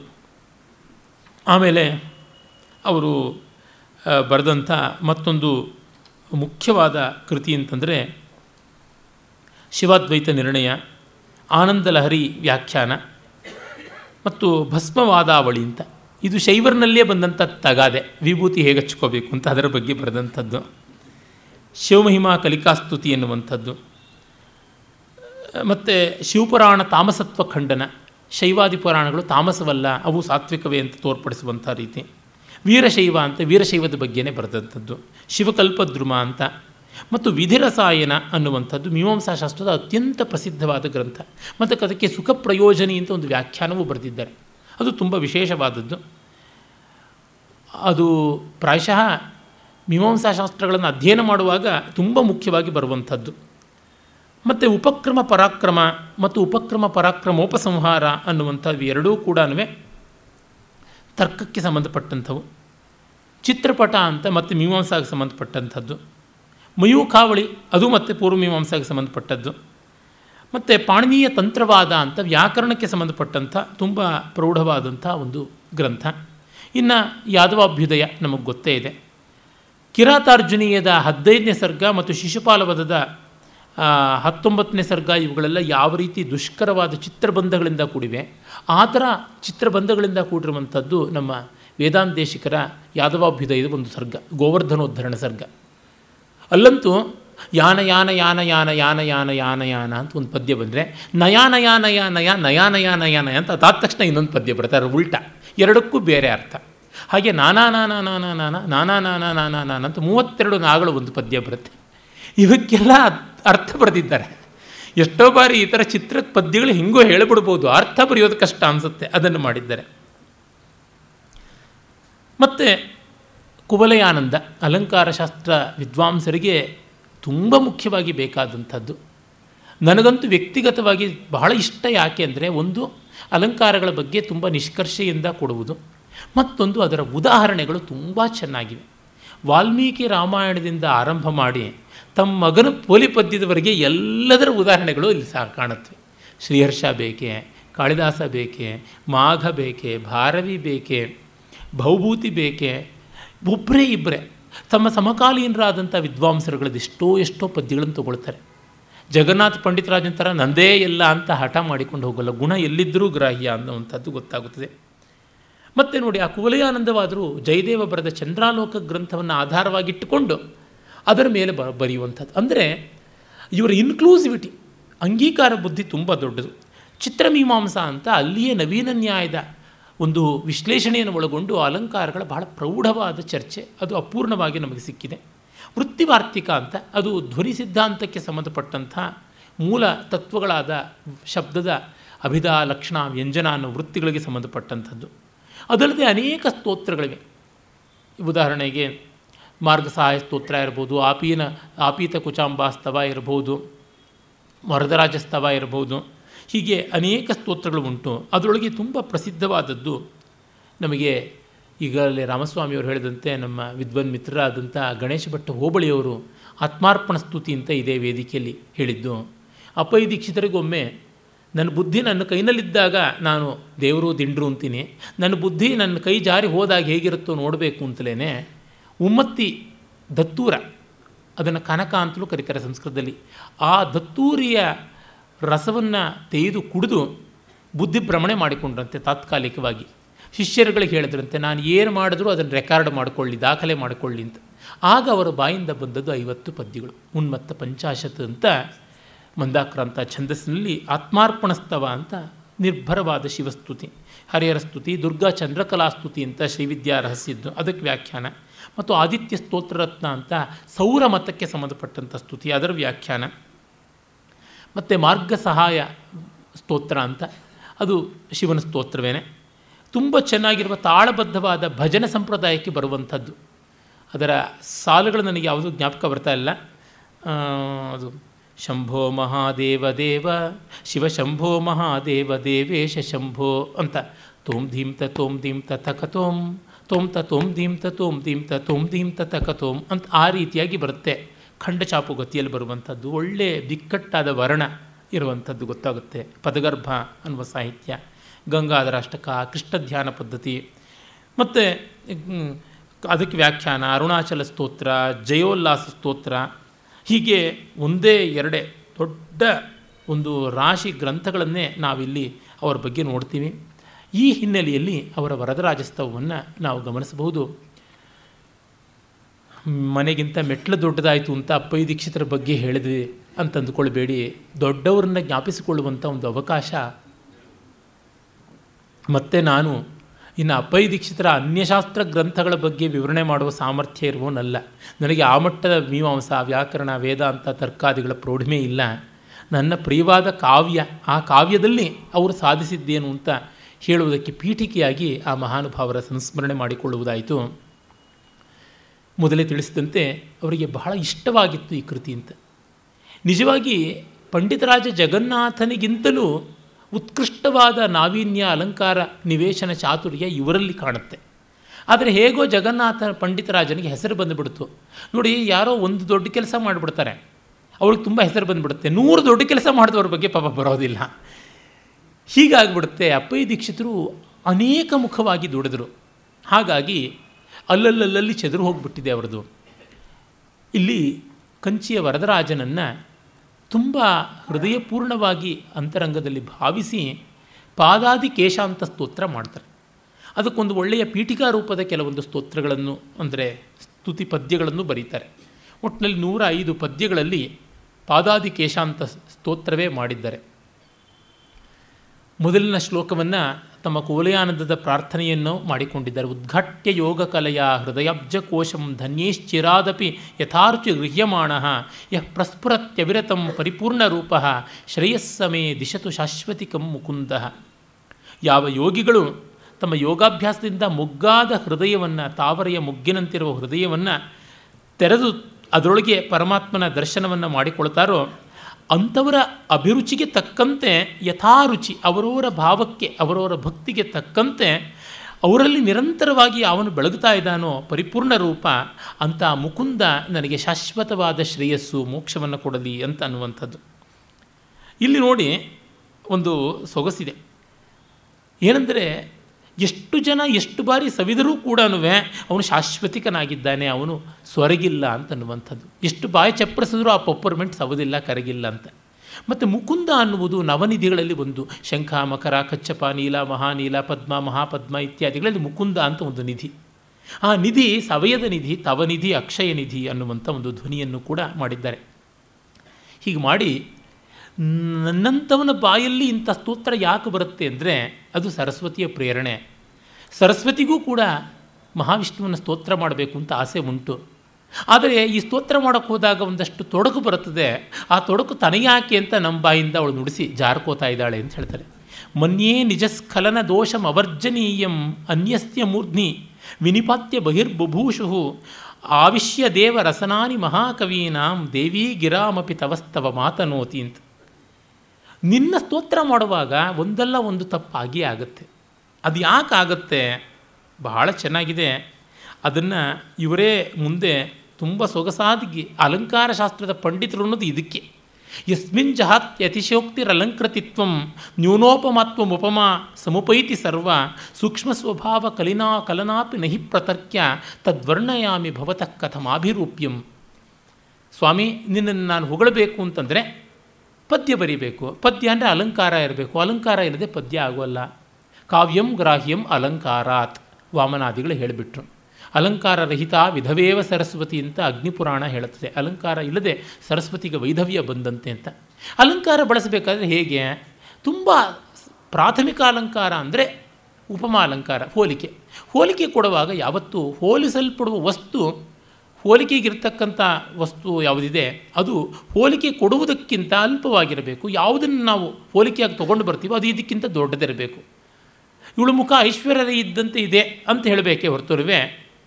ಇವಳು ಮುಖ ಹೋಗ್ಬಿಟ್ಟನುವೆ ನಮ್ಮ ಪಕ್ಕದ ಮನೆ ನಲ್ಲಿರ್ತಕ್ಕಂಥ ಅಥವಾ ಹಿಂದಿನ ರಸ್ತೆಯಲ್ಲಿರ್ತಕ್ಕಂಥ ಇನ್ಯಾರ್ದೋ ಮುಖದ ಥರ ಇದೆ ಅಂದರೆ ಅವ್ರಿಗೆ ಯಾರೂ ನೋಡೇ ಇರೋದಿಲ್ಲ, ಪ್ರಸಿದ್ಧವಾದದ್ದು. ರಾಮ ಶಿವಧನಸ್ಸನ್ನು ಮುರಿದದ್ದು ಹೇಗಿತ್ತು ಅಂತಂದರೆ ಅಂತಂದರೆ ಇನ್ಯಾವುದು ದೊಡ್ಡದಾಗಿ ಕಲ್ಪನೆ ಮಾಡಿಕೊಳ್ಬೇಕು. ನೋಡಿದ್ರೆ ಬ್ರಹ್ಮಾಂಡಗಳೇ ಒಡೆಯುವಂಥ ಶಬ್ದ ಬಂತು ಅಂತ. ರಾಮ ಶಿವಧನಸ್ಸನ್ನು ಮುಡಿದಾಗ ಮುರಿದಾಗ ಕುದುರೆ ಪಟಾಕಿ ಹಾರಿಸಿದಂಥ ಶಬ್ದ ಬಂತು ಅಂತಂದರೆ ಏನಾಗೋದಿಲ್ಲ ಇದು ಹೀನೋಪಮೆ ಆಗುತ್ತದೆ. ಅವ್ರ ಮುಖ ನೋಡಿದ್ರೆ ಲಕ್ಷ್ಮವಾಗಿ ತೊಳೆದಿರೋ ಅಂಥ ಹಿತ್ತಾಳೆ ಪಾತ್ರೆ ಇದ್ದಂಗಿತ್ತು ಅಂತಂದರೆ ಆಗೋಲ್ಲ, ಪೂರ್ಣಚಂದ್ರನಂತೆ ಇತ್ತು ಅನ್ನಬೇಕು ಹೀಗಾಗಿ ನ್ಯೂನೋಪಮಾತ್ವ ಉಪಮಾ ಸಮುಪೈತಿ ಸರ್ವ, ಉಪಮೆ ಹೀನೋಪಮೆ ಆಗಿಬಿಡುತ್ತೆ ನಿನ್ನ ವರ್ಣಿಸೋಕೆ ಹೋದರೆ ಇನ್ನು ಅತಿಶಯೋಕ್ತಿ ಅತಿಶಯ ಅಂತ ಮಾಡೋಣ ಅಂದರೆ, ನಿನಗಿಂತ ಅತಿಶಯವಾದದ್ದು ಯಾವುದೂ ಇಲ್ಲವಾದ್ದರಿಂದ ಯಸ್ಮಿನ್ ಚಹ ಅತಿಶಯೋಕ್ತಿರ ಅಲಂಕೃತಿತ್ವ. ಅತಿಶಯೋಕ್ತಿ ಅಲಂಕಾರವೇ ಆಗೋಲ್ಲ. ಹೋಗಲಿ ಪೈದ್ದಂಗೆ ವರ್ಣಿಸ್ಬಿಡೋಣ. ಬಡವಾ, ನೀನು ಮಡಗದಂಗಿರು ಅಂತ ಸ್ವಭಾವೋಕ್ತಿ ಮಾಡೋಣ. ಇದ್ದಿದ್ದನ್ನು ಇದ್ದಂಗೆ ವರ್ಣಿಸೋಣ ಅಂದರೆ ಸೂಕ್ಷ್ಮ ಸ್ವಭಾವ ರಚನಾ ಸ್ವಭಾವೋಕ್ತಿ ಅಂತ ಮಮ್ಮಟಾದಿಗಳು ಹೇಳ್ತಾರೆ. ಸೂಕ್ಷ್ಮವಾದ ವಸ್ತು ಸ್ವಭಾವ ಹೇಳಬೇಕು ಅಂತ. ನಿನಗಿಂತ ಸೂಕ್ಷ್ಮ ಯಾವುದು? ಅಣೋರಣೀಯ ನೀನು. ಹಾಗಾಗಿ ನಿನ್ನ ಸೂಕ್ಷ್ಮ ಸ್ವಭಾವ ನನಗೆಲ್ಲಿ ಗೊತ್ತಾಗುತ್ತೆ ಸ್ವಾಮಿ? ಆದರೂ ಆಗೋಲ್ಲ. ವಕ್ರೋಕ್ತಿಯೂ ಆಗೋಲ್ಲ ಸ್ವಭಾವೋಕ್ತಿಯೂ ಆಗೋಲ್ಲ. ಇನ್ನು ಬಾಯಿ ಮುಚ್ಕೊಂಡಿರಬೇಕು ಹಾಗಾಗಿ ತದ್ವರ್ಣಯಾಮಿ ಭವತಃ ಕಥಮ ಅಭಿರೂಪ್ಯಂ. ನಿನ್ನ ಸ್ತೋತ್ರ, ನಿನ್ನ ಸೌಂದರ್ಯ ವರ್ಣನೆ ಹೇಗೆ ಮಾಡಲಿ ಅಂತ ಕೇಳ್ತಾರೆ. ನೋಡಿ, ಅವರ ಪಾಂಡಿತ್ಯ ಮತ್ತು ರಾಸಿಕ್ಯ, ಆ ವಿನಯ, ಸಮರ್ಪಣ ಭಾವ ಎಷ್ಟು ಚೆನ್ನಾಗಿ ಕಾಣಿಸುತ್ತೆ. ಇದೇ ಉತ್ಕೃಷ್ಟವಾದ ಪದ್ಯ ಆಗಿದೆ. ಅಸಹಾಯಕತೆಯನ್ನು ಚೆನ್ನಾಗಿ ಹೇಳ್ಕೊಂಡ್ಬಿಟ್ರೆ ಅದೇ ಒಂದು ಶಕ್ತಿ. ಈ ಥರ ಸಮಸ್ಯೆ ಬರೋದ್ರಿಂದಲೇ ಸರಸ್ವತಿ ಏನು ಮಾಡ್ತಾಳೆ? ಅನ್ಯಸ್ಯ ಮೂರ್ಧ್ನಿ ವಿನಿವೇಶ್ಯ ಬಹಿರ್ಬಬೂಷು ಬೇರೆಯವ್ರ ತಲೆ ಮೇಲೆ ಹಾಕ್ಬಿಟ್ಟು ಆ ಅನ್ಯಸ್ಯ ಮೂರ್ಧ್ನಿ ವಿನಿವೇಶ್ಯ ಅಂತ ಅವರ ಪಾಠ. ನನ್ನ ಪಾಠ ಅನ್ಯಸ್ಯ ಮೂರ್ಧ್ನಿ ವಿನಿಪಾತ್ಯ ಅಂತ, ಬೇರೆಯವ್ರ ತಲೆ ಮೇಲೆ ಇಟ್ಟು ಅಂತ. ನನ್ನ ಪಾಠ ಬೇರೆಯವ್ರ ತಲೆ ಮೇಲೆ ಬೀಳಿಸಿ ಅಂತ. ಬೇರೆಯವ್ರ ತಲೆ ಮೇಲೆ ಬೀಳಿಸ್ಬಿಟ್ಟು ನನಗೆ ಬೇಡ ಈ ಬಾಧ್ಯತೆ. ಬೇರೆಯವ್ರ ಬಾಯಲ್ಲಿ ನಾನು ಮಾಡಿಸ್ತೀನಿ ಸ್ತೋತ್ರವನ್ನು, ಬರೋ ಎಡವಟ್ಟೆಲ್ಲ ಅವ್ರದ್ದೇನೆ ಅಂತ. ಯಾಕೆ? ಈ ಥರ ತೊಂದರೆ ಆಗುತ್ತೆ ಅಂತ ಹಾಗಂದ್ಕೊಂಡು ಸರಸ್ವತಿ ಮಹಾಕವಿಗಳ ಬಾಯಿಯ ಮೂಲಕ ತಾನು ನಿನ್ನ ಸ್ತೋತ್ರ ಮಾಡ್ತಾ ಇದ್ದಾಳೆ ಅಂತ. ಅಂದರೆ ಮಹಾಕವಿಗಳಲ್ಲಿ ವಿಷ್ಣು ಸ್ತು, ಸ್ತುತಿ ಆಗಬೇಕು ಅಂದರೆ ಅದು ಸರಸ್ವತಿಯ ಅನುಗ್ರಹದಿಂದಲೇ ಆಗುವುದು. ಹಾಗಲ್ಲದೆ ನಿನ್ನ ಸ್ತೋತ್ರ ಮಾಡೋದಕ್ಕೆ ಮನಸ್ಸು ಬರುವಂಥದ್ದಿಲ್ಲ ಅನ್ನುವಂಥದ್ದು. ಮನ್ಯೇ ಸೃಜಂತ್ಯಭಿನುತಿಂ ಕವಿಪುಂಗವಾಸ್ತೆ ತೇಭ್ಯೋ ರಮಾರಮಣ ಮಾದೃಶ ಏವ ಧನ್ಯ ತ್ವದ್ವರ್ಣನೆ ಧೃತರಸ ಕವಿತಾತಿ ಮಾಂದ್ಯಾತ್ ಎತ್ತತ್ತದಂಗ ಚಿರಚಿಂತನ ಭಾಗ್ಯಮೇತಿ. ನಿಜವಾಗಿ ನನಗನ್ಸುತ್ತೆ ಮಹಾಕವಿಗಳಿಗಿಂತ ನನ್ನ ಪುಣ್ಯವೇ ದೊಡ್ಡದು ಅಂತ. ಯಾಕೆಂದರೆ ಅವರು ವಶ್ಯವಾಕುಗಳು ಬಹುಭೂತಿ ಹೇಳ್ಕೊಳ್ತಾನಲ್ಲ, ವಶ್ಯವಾಚ ಕ್ರಿಯಾಮಿಮಾಂ ಶೃಣುತ ಅಂತ. ಮಾತು ಲೀಲಾಜಾಲವಾಗಿ ಅವ್ರ ಬಾಯಿಂದ ಬರುತ್ತದೆ. ಹಾಗಾಗಿ ಅವ್ರು ಧಾರಾಕಾರವಾಗಿ ಪದ್ಯದ ಮೇಲೆ ಪದ್ಯ ಹೇಳ್ಕೊಂಡು ಹೊರಟೋಗ್ತಾರೆ, ಬೇಗ ಮುಗಿದೋಗುತ್ತೆ. ಅರೆ ನನ್ನಂಥವ್ರಿಗೆ ಹಾಗಲ್ಲ. ಒಂದೊಂದು ಪದವನ್ನು ಇಟ್ಟು, ತೀಡಿ, ತಿದ್ದಿ, ಯೋಚನೆ ಮಾಡಿ, ಹೊಡೆದು ಮಾಡಿ ಮಾಡುವಾಗ ಅಷ್ಟೊತ್ತು ನಿನ್ನ ಚಿಂತನೆ ನಡೆಯುತ್ತೆ. ಹೀಗಾಗಿ ನಿನ್ನ ಭಕ್ತಿಯನ್ನು ನೀನು ಉಪಾಸನೆ ಮಾಡೋದಕ್ಕೆ ನನ್ನ ಪೆದ್ದತನವೇ ಒಳ್ಳೆಯದಾಗಿದೆ ಅಂತ ನನಗನ್ಸುತ್ತೆ ಅಂತ ಹೇಳ್ಬಿಟ್ಟಂತಾರೆ. ಇದು ನೋಡಿ ಲೇಷ ಅನ್ನುವಂಥ ಒಂದು ಅಲಂಕಾರ. ಸ್ವಲ್ಪವೇ ಇರತಕ್ಕಂಥದ್ದು. ಆ ಸ್ವಲ್ಪದ ಮೂಲಕವೇ ಮಾಡುವಂಥ ಚಮತ್ಕಾರ ಎಷ್ಟು ದೊಡ್ಡದು ಅನ್ನುವಂಥದ್ದನ್ನು ನಾವಿಲ್ಲಿ ಕಾಣಬಹುದು. ಆಮೇಲೆ ಅವರು ಹೇಳ್ತಾರೆ ಲಕ್ಷ್ಮ್ಯಾ ಪ್ರಿಯೋಸಿ ರತಿಕೇಲಿ ಕೃತಃಪಿತಾಸಿ ವಿಶ್ವೈಕಮೋಹನ ರಸಸ್ಯ ಚ ದೇವತಾಸಿ ಆವಾಸ ಭೂಮಿರಸಿ ಸರ್ವಗುಣೋತ್ತಮಾನಾಂ ವೈಕುಂಠ ವರ್ಣಯತು ಕಸ್ತವ ರೂಪರೇಖಾಂ ನಿನ್ನ ಪಾದಾದಿಕೇಶ ಅಂತ ವರ್ಣನೆ ಮಾಡೋದಕ್ಕೆ ನಾನು ಹೊರಟಿದ್ದೀನಿ, ಆದರೆ ನನಗದು ಅಗತ್ಯ ನಿನ್ನ ಸೌಂದರ್ಯ ಯಾವ ಮಟ್ಟದ್ದು ಅಂದರೆ, ಸಿರಿದೇವತೆಯೇ ನಿನ್ನ ದಾಸಿಯಾಗಿ ಕಾಲು ಬುಡದಲ್ಲಿ ಕೂತಿದ್ದಾಳೆ. ಸಂಪತ್ತು ಸೌಂದರ್ಯವನ್ನು ಕೊಂಡುಕೊಂಡು ಬಿಡುತ್ತೆ ಹಾಗಲ್ಲದೆ ಇದ್ದರೆ ಅರವತ್ತೆಪ್ಪತ್ತು ವಯಸ್ಸಿನ ಮುದುಕರಾದ ಬಿಸ್ನೆಸ್ ಟೈಕೂನುಗಳು ಇಪ್ಪತ್ತೈದು, ಇಪ್ಪತ್ತಾರು ವರ್ಷಗಳ ತರುಣಿಯರನ್ನು ಹೇಗೆ ಕಟ್ಟಿಕೊಂಡು ಬೆನ್ನಿಂದೆ ತಿರುಗಿಸ್ತಾರೆ? ದುಡ್ಡು ಎಲ್ಲವನ್ನೂ ಕೊಂಡುಬಿಡುತ್ತೆ. ಪ್ಲಾಸ್ಟಿಕ್ ಸರ್ಜರಿ ಮಾಡಿಸ್ಕೊಂಡು ಬಿಡುತ್ತೆ ಕಾಸ್ಮೆಟಿಕ್ ಇಂಡಸ್ಟ್ರಿನೇ ಇಟ್ಟುಬಿಡುತ್ತೆ ಹಾಗಿದ್ದಾಗ ಸೌಂದರ್ಯ ವರ್ಧನೆ ಆಗೋದಿಲ್ವ? ಆದರೆ ಆ ದುಡ್ಡೇನೆ ನಿನ್ನ ಕಾಲು ಕಸ ಆಗಿ ಬಂದು ಬಿದ್ದಿದೆ ಅಂತಂದರೆ ದುಡ್ಡಿನ ದೇವತೆ ನಿನಗೆ ಮರುಳಾದಳು ಅಂತಂದರೆ ಇನ್ನು ನಿನ್ನ ಸೌಂದರ್ಯ ಯಾವ ಥರ ಇರಬೇಕು? ಸುಂದರಿಯರು ದುಡ್ಡಿಗೆ ಮರಳಾಗೋದುಂಟು. ಆದರೆ ಸುಂದರಿಯಾದ ದುಡ್ಡಿನವಳೆ ನಿನಗೆ ಮರಳಾದಳು. ಇನ್ನು ನಿನ್ನ ಮಗ ನೋಡಿದರೆ ಅತಿಶಯ ಸುಂದರ. ಸೌಂದರ್ಯಕ್ಕೆ ಮನ್ಮಥ ಅಂತಂತೀವಿ ಗಂಡಿನ ಸೌಂದರ್ಯಕ್ಕೆ. ಯಾವುದರ ಅಪ್ಪ ನೀನಾಗಿದೆಯಾ ನಮ್ಮ ಪುರಂದರದಾಸರ ಈ ಪರಿಯ ಸೊಬಗಾವ ದೇವರೊಳು ನಾ ಕಾಣಿನಲ್ಲಿ ಹೇಳ್ತಾರಲ್ಲ. ಹಾಗೆ ವಿಶ್ವಮೋಹನನ ಅಯ್ಯ ರೂಪದಲ್ಲಿ ನೋಡಿದ್ರೆ ಇನ್ನು ನಿನ್ನ ಭೂಮಿಯೋ ವಿಕುಂಠ ಕೊರತೆ ಇಲ್ಲದೇ ಇರುವಂಥದ್ದು, ಯಾವ ಊನವೂ ಇಲ್ಲದೇ ಇರುವಂಥ ನೆಲೆ, ವೈಕುಂಠ ಹಾಗಿರುವಾಗ ನಿನ್ನನ್ನು ನಾನು ಯಾವ ರೀತಿ ವರ್ಣಿಸಲಿ? ಜೊತೆಗೆ ನೀನು ವಿಶ್ವಮೋಹನ ರಸಸ್ಯ ದೇವತಾ, ಶೃಂಗಾರ ರಸದ ಅಧಿದೇವತೆ ವಿಷ್ಣು ಅಂತ ನಾಟ್ಯಶಾಸ್ತ್ರದಲ್ಲೇ ಬರ್ತದೆ. ಅವರ ಪಾಂಡಿತ್ಯ ನೋಡಿ, ನಾಟ್ಯಶಾಸ್ತ್ರದಲ್ಲಿ ಶೃಂಗಾರ, ವಿಷ್ಣು ಅಂತಲೇ ಪ್ರಸಿದ್ಧಿ ಉಂಟು. ಹೀಗಾಗಿ ನಿನ್ನ ರೂಪವನ್ನು ನಾನು ಹೇಗೆ ಹೇಳಲಿ? ಸರ್ವೋತ್ತರೋಸಿ ಸಕಲ ತ್ರಿದಶಾ, ತ್ರಿದಶಾಶ್ರಯೋಸಿ ಜ್ಯೋತಿಷ್ಠಟ ಘಟಿತ ಚಕ್ರ ಪರಿಷ್ಕೃತೋಸಿ ಶೃಂಗಾರ ಶೇವಧಿರಸಿ ದ್ವಿಪಶೈಲ ಮೂಲೆ ಕಲ್ಯಾಣ ರೂಪೀತಿ ರೂಪ ಇತಿ ಕಸ್ತ್ವಯಿ ಚಿತ್ರವಾದ. ನೀನು ಸರ್ವೋತ್ತರ, ಎಲ್ಲಕ್ಕಿಂತ ಮಿಗಿಲಾದವನು. ನಿನ್ನ ಮೇಲೆ ಯಾರೂ ಇಲ್ಲಪ್ಪ. ಸರ್ವೋತ್ತರ, ವಿಶ್ವೋತ್ತರ, ಅನುತ್ತರ ಈ ಶಬ್ದಗಳೆಲ್ಲ no better thing beyond you ಅನ್ನುವಂಥದ್ದು. ಇನ್ನು ಸಕಲ ತ್ರಿದಶಾಶ್ರಯ, ನೀನು ಎಲ್ಲ ದೇವತೆಗಳಿಗೂ ಆಶ್ರಯವಾಗಿದ್ದೀಯ. ಇನ್ನು ಜ್ಯೋತಿಷ್ಠಟ ಘಟಿತ ಚಕ್ರ ಪರಿಷ್ಕೃತೋಸಿ. ನಿನ್ನ ಸುತ್ತಲೂ ಪ್ರಭಾವಲಯ ತರಂಗ ತರಂಗವಾಗಿ, ಚಕ್ರ ಚಕ್ರವಾಗಿ ಇದೆ. ಮತ್ತು ನೀನು ಶೃಂಗಾರದ ಶೇವಧಿ ನಿಧಿಯಾಗಿದ್ದೀಯ, ಶೃಂಗಾರದ ನಿಧಿ. ಹೀಗಿರುವಾಗ ನಿನ್ನನ್ನು ಕಲ್ಯಾಣ ರೂಪ ಅಂತ ಕರೆಯಿದೆ ಇನ್ನು ಏನಂತ ಕರೆಯೋಣ ಅಂತ ಹೇಳಿಬಿಟ್ಟು. ಇಲ್ಲಿ ಶ್ಲೇಷ ಆದ್ಯಂತವಾಗಿ ಶ್ಲೇಷ ಇದೆ. ನೀನು ಮೇರು ಪರ್ವತ ಬಂಗಾರದ ಬೆಟ್ಟ ಅಂತ. ಕಲ್ಯಾಣ ಅನ್ನೋದಕ್ಕೆ ಸ್ವರಗದ, ಕರಗದ ಬಂಗಾರ ಅಂತ ಕೂಡ ಕೋಶಗಳಲ್ಲಿ ಅರ್ಥ ಉಂಟು. ಕಲ್ಯಾಣ ಅನ್ನೋದಕ್ಕೆ ಬಂಗಾರ ಅನ್ನೋದು ಅಮರಕೋಶದಲ್ಲಿ ಇಲ್ಲದ ಅರ್ಥ. ಈ ಮೇರು ಪರ್ವತವೇ ನೀನು ಅಂತ ಅನ್ನೋದನ್ನು ಮೇರು ಪರ್ವತಕ್ಕೆ ಸೊರಗೆ ಸೊರಗುವಿಕೆ ಇಲ್ಲ, ಕರಗುವುದಿಲ್ಲ ಅದು. ಸರ್ವೋತ್ತರ ಅಂದರೆ ಎಲ್ಲಕ್ಕಿಂತ ಎತ್ತರವಾದದ್ದು. ಮತ್ತು ಮೇರು ಪರ್ವತದ ಮೇಲೆಯೇ ಅಮರಾವತಿ ಇದೆ. ಹಾಗಾಗಿ ದೇವತೆಗಳಿಗೆ ಆಶ್ರಯ. ಮತ್ತು ಮೇರು ಪರ್ವತವನ್ನು ಸುತ್ತುವರೆದೇ ಸೂರ್ಯ, ಚಂದ್ರ, ನಕ್ಷತ್ರ, ಗ್ರಹ ನಿಹಾರಿಕೆಗಳು ಇವೆ. ಹಾಗಾಗಿ ಜ್ಯೋತಿಷ್ಠಟ ವಲಯ ಚಕ್ರ ಪರಿಷ್ಕೃತನಾಗಿದ್ದೀಯಾ ಅಂತ. ಮತ್ತು ಶೃಂಗಾರ ಶೃಂಗಗಳು ಅನೇಕ ಇರತಕ್ಕಂಥದ್ದು ಶೃಂಗಾರ. ನೀನು ಶಿಖರಗಳು ಅನೇಕಕ್ಕೆ ನೆಲೆಯಾಗಿದ್ದೀಯ? ಹಾಗಾಗಿ ನೀನು ಕಲ್ಯಾಣ ರೂಪ, ಬಂಗಾರದ ರೂಪ ಅಂತನ್ನೋದೊಳಗೆ ಅತಿಶಯ ಏನಿದೆ ಅಂತ ಆ ಶ್ಲೇಷವನ್ನು ಮಾಡ್ತಾರೆ. ಆಮೇಲೆ ನೋಡಿ, ಮತ್ತೊಂದು ಆ ಸೌಂದರ್ಯಕ್ಕೆ ಕಣ್ಣು ಹೇಗೆ ಸ್ಪಂದಿಸುತ್ತದೆ ಅಂತ. ಅಂಗಾನಿತೇ ನಿಖಿಲ ಲೋಕ ವಿಲೋಚನಾನಾಂ ಸಂಭಾವನೀಯ ಗುಣ ಸಂಸರಣಾನಿ ಸತ್ಯಂ ಯೇಷ್ವೇಕಮಪ್ಯನ ಪುರಾಧಿಗತಂ ಸ್ಮರಂತಿ, ವಂಚಂತಿ ನಾಣ್ಯದಪಿ ಲಬ್ಧುಂ ಅದೋ ವಿಹಾಯ. ಪಾ ನಿನ್ನ ಸೌಂದರ್ಯ ಅನ್ನುವುದು ಇಂಥದ್ದಿದೆ ಜನರ ಕಣ್ಣುಗಳಿಗೆ ಮಹಾಮಾರ್ಗ ಅದು, ಮುಕ್ತಿ ಮಾರ್ಗಗಳಾಗಿವೆ. ಒಂದೊಂದನ್ನು ನೋಡಿದಾಗಲೂ ಅದು ಬಿಟ್ಟು ಬೇರೆದು ಯಾವುದು ಕಾಣೋದಿಲ್ಲ. ಅಲ್ಲಿಯೇ ಹೊರಟೋಗ್ಬಿಡುತ್ತೆ ಮನಸ್ಸು. ಅದು ಬಿಟ್ಟು ಮತ್ತೆ ಇನ್ಯಾವುದಕ್ಕೂ ಹೋಗೋದಿಲ್ಲ ಅಂತ ಸಂಸರಣ ಅನ್ನೋದಕ್ಕೆ ಹೈವೇ ಅಂತ ಅರ್ಥ ಇದೆ ಸಂಸ್ಕೃತದಲ್ಲಿ. ಅಂದರೆ ಇನ್ನೊಂದು ಅರ್ಥ, ಈ ಸಂಸಾರದ ನಡವಳಿಕೆ ಅಂತ, ಸಂಸರಣ ಅಂತಂದರೆ, ಸಮ್ಯಕ್ ಸರಿಯತೆ, ಸಮ್ಯಕ್ ಸರತಿ, ಸಮ್ಯಕ್ ಸರಣಂ, ಸಂಸರಣಂ ಅಂತ. ನಿನ್ನ ಒಂದೊಂದು ಅಂಗದ ಸೌಂದರ್ಯವು ಜನರ ಕಣ್ಣುಗಳನ್ನು ಹಾಗೆ ಉಳಿಸ್ಕೊಂಡ್ಬಿಡುತ್ತವೆ ಕಣ್ಣು ನೋಡಿದವ್ರು ಕಣ್ಣೇ ನೋಡಿದ್ರು, ಕೈ ನೋಡಿದವ್ರು ಕೈ ನೋಡಿದ್ರು, ಬೇರೆದನ್ನು ನೋಡೋಕ್ಕೆ ಆಗೋದಿಲ್ಲ. ಹಾಗಾಗಿ ಅವರ ಕಣ್ಣುಗಳನ್ನು ವಾಹನಗಳು ನಿರಂತರವಾಗಿ ಓಡಾಡುವ ನೆವರ್ ಎಂಡಿಂಗ್ ಹೈವೇ ಇನ್ನೊಂದು, ಅವರ ಸಂಸಾರ, ಅವರ ಭವಬಂಧ ಎಲ್ಲ ಅಲ್ಲಿಯೇ ಕರಗೋಗ್ಬಿಡುತ್ತೆ ಅಂತ. ಹೀಗಾಗಿ ಇನ್ನು ಎಲ್ಲಿಯೂ ಅವರ ಮನಸ್ಸು ಬೇರೆ ಕಡೆಗೆ ಹೋಗುವಂಥದ್ದಲ್ಲ, ಆ ರೀತಿಯಾಗಿ ನೆಲೆಯಾಗುವಂಥದ್ದು ಅಂತ ಹೇಳ್ತಾರೆ. ಮೋಹಂ ಜಗತ್ರಯ ಭುವಾಂ ಅಪನೇತು ಮೇತತ್ ಆದಾಯ ರೂಪಮಖಿಲೇಶ್ವರ ದೇಹ ಭಾಜಾಂ ನಿಸ್ಸೀಮ ಕಾಂತಿರಸ ನೀರಧಿನಾ ಮುನೈವ ಮೋಹಂ ವಿವರ್ಧಯಸಿ ಮುಗ್ಧ ವಿಲೋಚನಾನಾಂ. ಇದು ವಿಸಂಗತಿ ಎನ್ನುವಂಥ ಒಂದು ಅಲಂಕಾರಕ್ಕೆ ಉದಾಹರಣೆಯಾಗಿದೆ. ಏನಂದರೆ ನೀನು ಮೋಹ ನಿವಾರಣೆ ಮಾಡೋದಕ್ಕೇ ಈ ಹಸ್ತಿಶೈಲದಲ್ಲಿ ವರದರಾಜಸ್ವಾಮಿಯಾಗಿ ನೆಲೆಗೊಂಡವನು. ಆದರೆ ನಿನ್ನನ್ನು ನೋಡುವವರಿಗೆ ನಿನ್ನಲ್ಲಿ ಮೋಹ ಬಂದುಬಿಡುತ್ತಲ್ಲ. ಹೀಗೆ ಮಾಡುವಾಗ ನಿನ್ನ ಉದ್ದೇಶವೇ ಭಂಗವಾಗಲಿಲ್ವಾ ಅಂತ.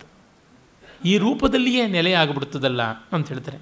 ಮುಚ್ಛೇದ ಮೇಕ ವಿಷಯಾತ್ ಕಥಯಂತಿ ಬೋಧಾಹ, ಬೋಧಾತ್ ಮೋಹಸ್ಯ ಯೇ ಖಲು ಕಥಂ ನ ಮೃಷಾವದಸ್ತೆ, ವದಾಸ್ತೆ ಲಾವಣ್ಯಮೀಶ ತವಯನ್ ನಯನೈರ್ನಿಪೀಯ ತತ್ರೈವ ಮೋಹಮಧಿಕಂ ದದತೆ ತರುಣ್ಯ. ಮೋಹ ಅಂದರೆ ಮಂಕುತನ. ಅದು ಜ್ಞಾನದಿಂದ ನಾಶ ಆಗುತ್ತದೆ ಅಂತ ಹೇಳ್ತಾರೆ. ಇದಷ್ಟು ಸುಳ್ಳೇ ಆಯಿತು. ಯಾಕೆಂದರೆ ನಿನ್ನನ್ನು ನೋಡಿದವರು ಅದರೊಳಗೆ ಮಗ್ನರಾಗ್ತಾರಲ್ಲ ಮೋಹ ನಿವಾರಣೆ ಮಾಡುವಂಥ ವಸ್ತು ಬಂದ ಮೇಲೂ ಮೋಹ ನಿವಾರಣೆ ಆಗಬಾರ್ದು. ಮತ್ತು ಅಲ್ಲಿಯೇ ಬಂದುಬಿಡುತ್ತದಲ್ಲ, ಅದನ್ನು ಏನು ಮಾಡೋಣ ಅಂತ. ನೋಡಿ, ವೇದಾಂತ ದೇಶಿಕರ ಬಗೆಗಿನ ಇವರ ಭಕ್ತಿ ಗೌರವ ವರದರಾಜಸ್ತವವನ್ನು ಬರೆಸುವಂತೆ ಮಾಡಿದೆ. ವೇದಾಂತ ದೇಶಿಕರಿಗೂ ಕೂಡ ತುಂಬ ಈ ವರದರಾಜಸ್ವಾಮಿ ಭಕ್ತಿ. ಯಾಕೆಂದರೆ ಅವರಿದ್ದದ್ದು ಕಾಂಚೀಪುರದಲ್ಲೇ ಅಸ್ತಿಮೇ ಹಸ್ತಿಶೈಲಾಗ್ರೆ ವಸ್ತು ಪೈತಾಮಹಂ ಧನಂ ಅಂತಾರೆ. ನಾಸ್ತಿ ಪಿತ್ರಾರ್ಜಿತಂ ಕಿಂಚಿನ್ ನಮಯಾ ಕಿಂಚಿತ್ ಅರ್ಜಿತಂ. ನಾನು ಸಂಪಾದಿಸಿದ್ದೇನೂ ಇಲ್ಲ, ನಮ್ಮಪ್ಪ ಸಂಪಾದಿಸಿದ್ದು ಏನೂ ಇಲ್ಲ. ಅರೆ ನಮ್ಮ ತಾತ ಪಿತಾಮಹ ಬ್ರಹ್ಮ ಸಂಪಾದಿಸಿದ್ದಿದೆ. ಬ್ರಹ್ಮ ತಪಸ್ಸು ಮಾಡಿ ವರದರಾಜನನ್ನು ಸಾಕ್ಷಾತ್ಕಾರ ಮಾಡಿಕೊಂಡ ಅಂತ ವಿಷ್ಣು ಕಂಜಿಯಲ್ಲಿ ವರದರಾಜಸ್ವಾಮಿಯ ವಿಗ್ರಹ. ಹಾಗಾಗಿ ಇಂಥ ನೀನು ತಪೋಮೂರ್ತಿಯಾದವನು, ಹೀಗೆ ಮೋಹಮೂರ್ತಿಯಾಗಿ ಬಿಟ್ಟಿದೆಯಲ್ಲ ಅಂತ ಹೇಳ್ಬಿಟ್ಟಂತೆ. ಶುಭ್ರಾಂ ಶುಭಕ್ತ್ರ ಶುಭ ಗೋಚರ ಲಾಭ ತೋಷಾತ್. ಸಂಪ್ರಸ್ಥಿತೋ ಮೃಗದಶಾಂ ನಯನಾಂಬೂಜೌಘ. ತ್ವದ್ಭಾ ಸರಿಸ್ಯ, ಸರಿತ್ಯಥ ನಿಪತ್ಯ ಬಿಭರ್ತಿ ಮೋಹಂ ಪ್ರಾಯಃಫಲಂತಿ ವಿಫಲಂತಿ ಚ ದೈವ ಚಿಂತಾ. ನಿನ್ನ ಸೌಂದರ್ಯ ಪ್ರವಾಹದಲ್ಲಿ ಸಿಕ್ಕಾಕೊಂಡು ಬಿಟ್ಟಂಥ ನಮ್ಮ ಕಣ್ಣುಗಳು ಅಲ್ಲಿಯೇ ಎದ್ದು, ಅಲ್ಲಿಯೇ ಬಿದ್ದು, ಅಲ್ಲಿಯೇ ಹೊರಳಾಡಿಕೊಂಡು, ಅಲ್ಲಿಯೇ ಇವೆ. ಎಂದೋ ದಡ ಸೇರುತ್ತವೆ ಅನ್ನುವಂಥ ಭಾವ ಇರಬೇಕಷ್ಟೇ. ಎಂದು ಸೇರುತ್ತವೋ ನಮಗೆ ಗೊತ್ತಿಲ್ಲ. ಶುಭ ಶಕುನ ನಿನ್ನ ನೋಡೋದು ಅಂತ ಬಂದಿದ್ದಾಯಿತು. ಆ ಶಕುನದಲ್ಲಿಯೇ ಸುತ್ತಾಕೊಂಡು ಅಲ್ಲಿಯೇ ಒದ್ದಾಡುವಂಥದ್ದು ಹಾಗಾಗಿಬಿಟ್ಟಿದೆ ಅಂತ ಅನಿಸುತ್ತೆ ಅಂತನ್ನುವ ಮಾತನ್ನು ಅವರು ಹೇಳ್ತಾರೆ. ಆಮೇಲೆ ನಿನಗೆ ಲಕ್ಷ್ಮಿಗಿಂತಲೂ ನಿನ್ನ ಲಾವಣ್ಯ ಲಕ್ಷ್ಮಿಯ ಬಗ್ಗೆ ತುಂಬ ಅಭಿಮಾನ ಇದೆ ಅಂತಾರೆ. ನಿನ್ನ ಸೌಂದರ್ಯವನ್ನು ನೀನು ಮೈಪೂರ ಹೊತ್ತಿದೆಯಲ್ಲ ಲಾವಣ್ಯ ಸಾಗರ ಭುವಿ ಪ್ರಣಯಾದ್ ವಿಶೇಷ, ಪ್ರಣಯಂ ವಿಶೇಷಾತ್. ದುಗ್ಧಾಂಬುರಾಶಿ ದುಹಿತು ತವ ತರ್ಕಯಾಮಿ. ಎತ್ತಾಂ ಬಿಭರ್ಷಿ ವಪುಷಾ ನಿಖಿಲೇನ ಲಕ್ಷ್ಮೀಂ. ಅನ್ಯಾಂತು ಕೇವಲ ಮಧೋಕ್ಷಜ ವಕ್ಷಸೈವ. ಹಾಗಲ್ಲದೆ ಇದ್ದರೆ ಲಾವಣ್ಯ ಲಕ್ಷ್ಮಿಯನ್ನು ಮೈಯೆಲ್ಲ ತುಂಬಿಕೊಂಡಿದೆಯಾ ಬರೀ ಲಕ್ಷ್ಮಿಯನ್ನು ಎದೆಯಲ್ಲಿ ಮಾತ್ರ ಹೊತ್ತಿದ್ದೀಯಾ? ಅದರಿಂದಲೇ ಗೊತ್ತಾಗುತ್ತೆ ನಿನಗೆ ನಿನ್ನ ಸೌಂದರ್ಯದ ಬಗ್ಗೆ ಅಭಿಮಾನ ಅಂತ. ಇಲ್ಲೆಲ್ಲ ನೋಡಿ ಸ್ವಾರಸ್ಯ ಏನಂದರೆ ಸಗುಣ ಸಾಕಾರ ಉಪಾಸನೆ ಕೀಳಲ್ಲ. ವಿಗ್ರಹಾರಾಧನೆ ದೋಷವಲ್ಲ, ಅದು ಮಹಾಗುಣವಾದದ್ದು ಭಗವದ್ ದಿವ್ಯ ಮಂಗಳ ರೂಪವನ್ನು ಧ್ಯಾನ ಮಾಡುವ ಮೂಲಕವಾಗಿ ನಮ್ಮ ಇಂದ್ರಿಯ ಚಾಪಲ್ಯಗಳು ಹೋಗುತ್ತವೆ, ನಮ್ಮ ಇಹ, ಪರ ಎರಡೂ ಕೂಡ ಸಿದ್ಧವಾಗುತ್ತವೆ ಅನ್ನುವುದು ತಾತ್ಪರ್ಯ. ಆ ಕಾರಣದಿಂದ ವಿಗ್ರಹಾರಾಧನೆಯನ್ನು ಸರ್ವೋತ್ಕೃಷ್ಟದ ಮಟ್ಟಕ್ಕೆ ಏರಿಸುವುದಕ್ಕೆ ಇಂಥ ಸ್ತೋತ್ರಗಳು ಹೊರಟಿವೆ. ನಾಳೆ ಇಡೀ ಸ್ತೋತ್ರದ ವಿವರಗಳನ್ನು ನೋಡೋಣ. ನಮಸ್ಕಾರ.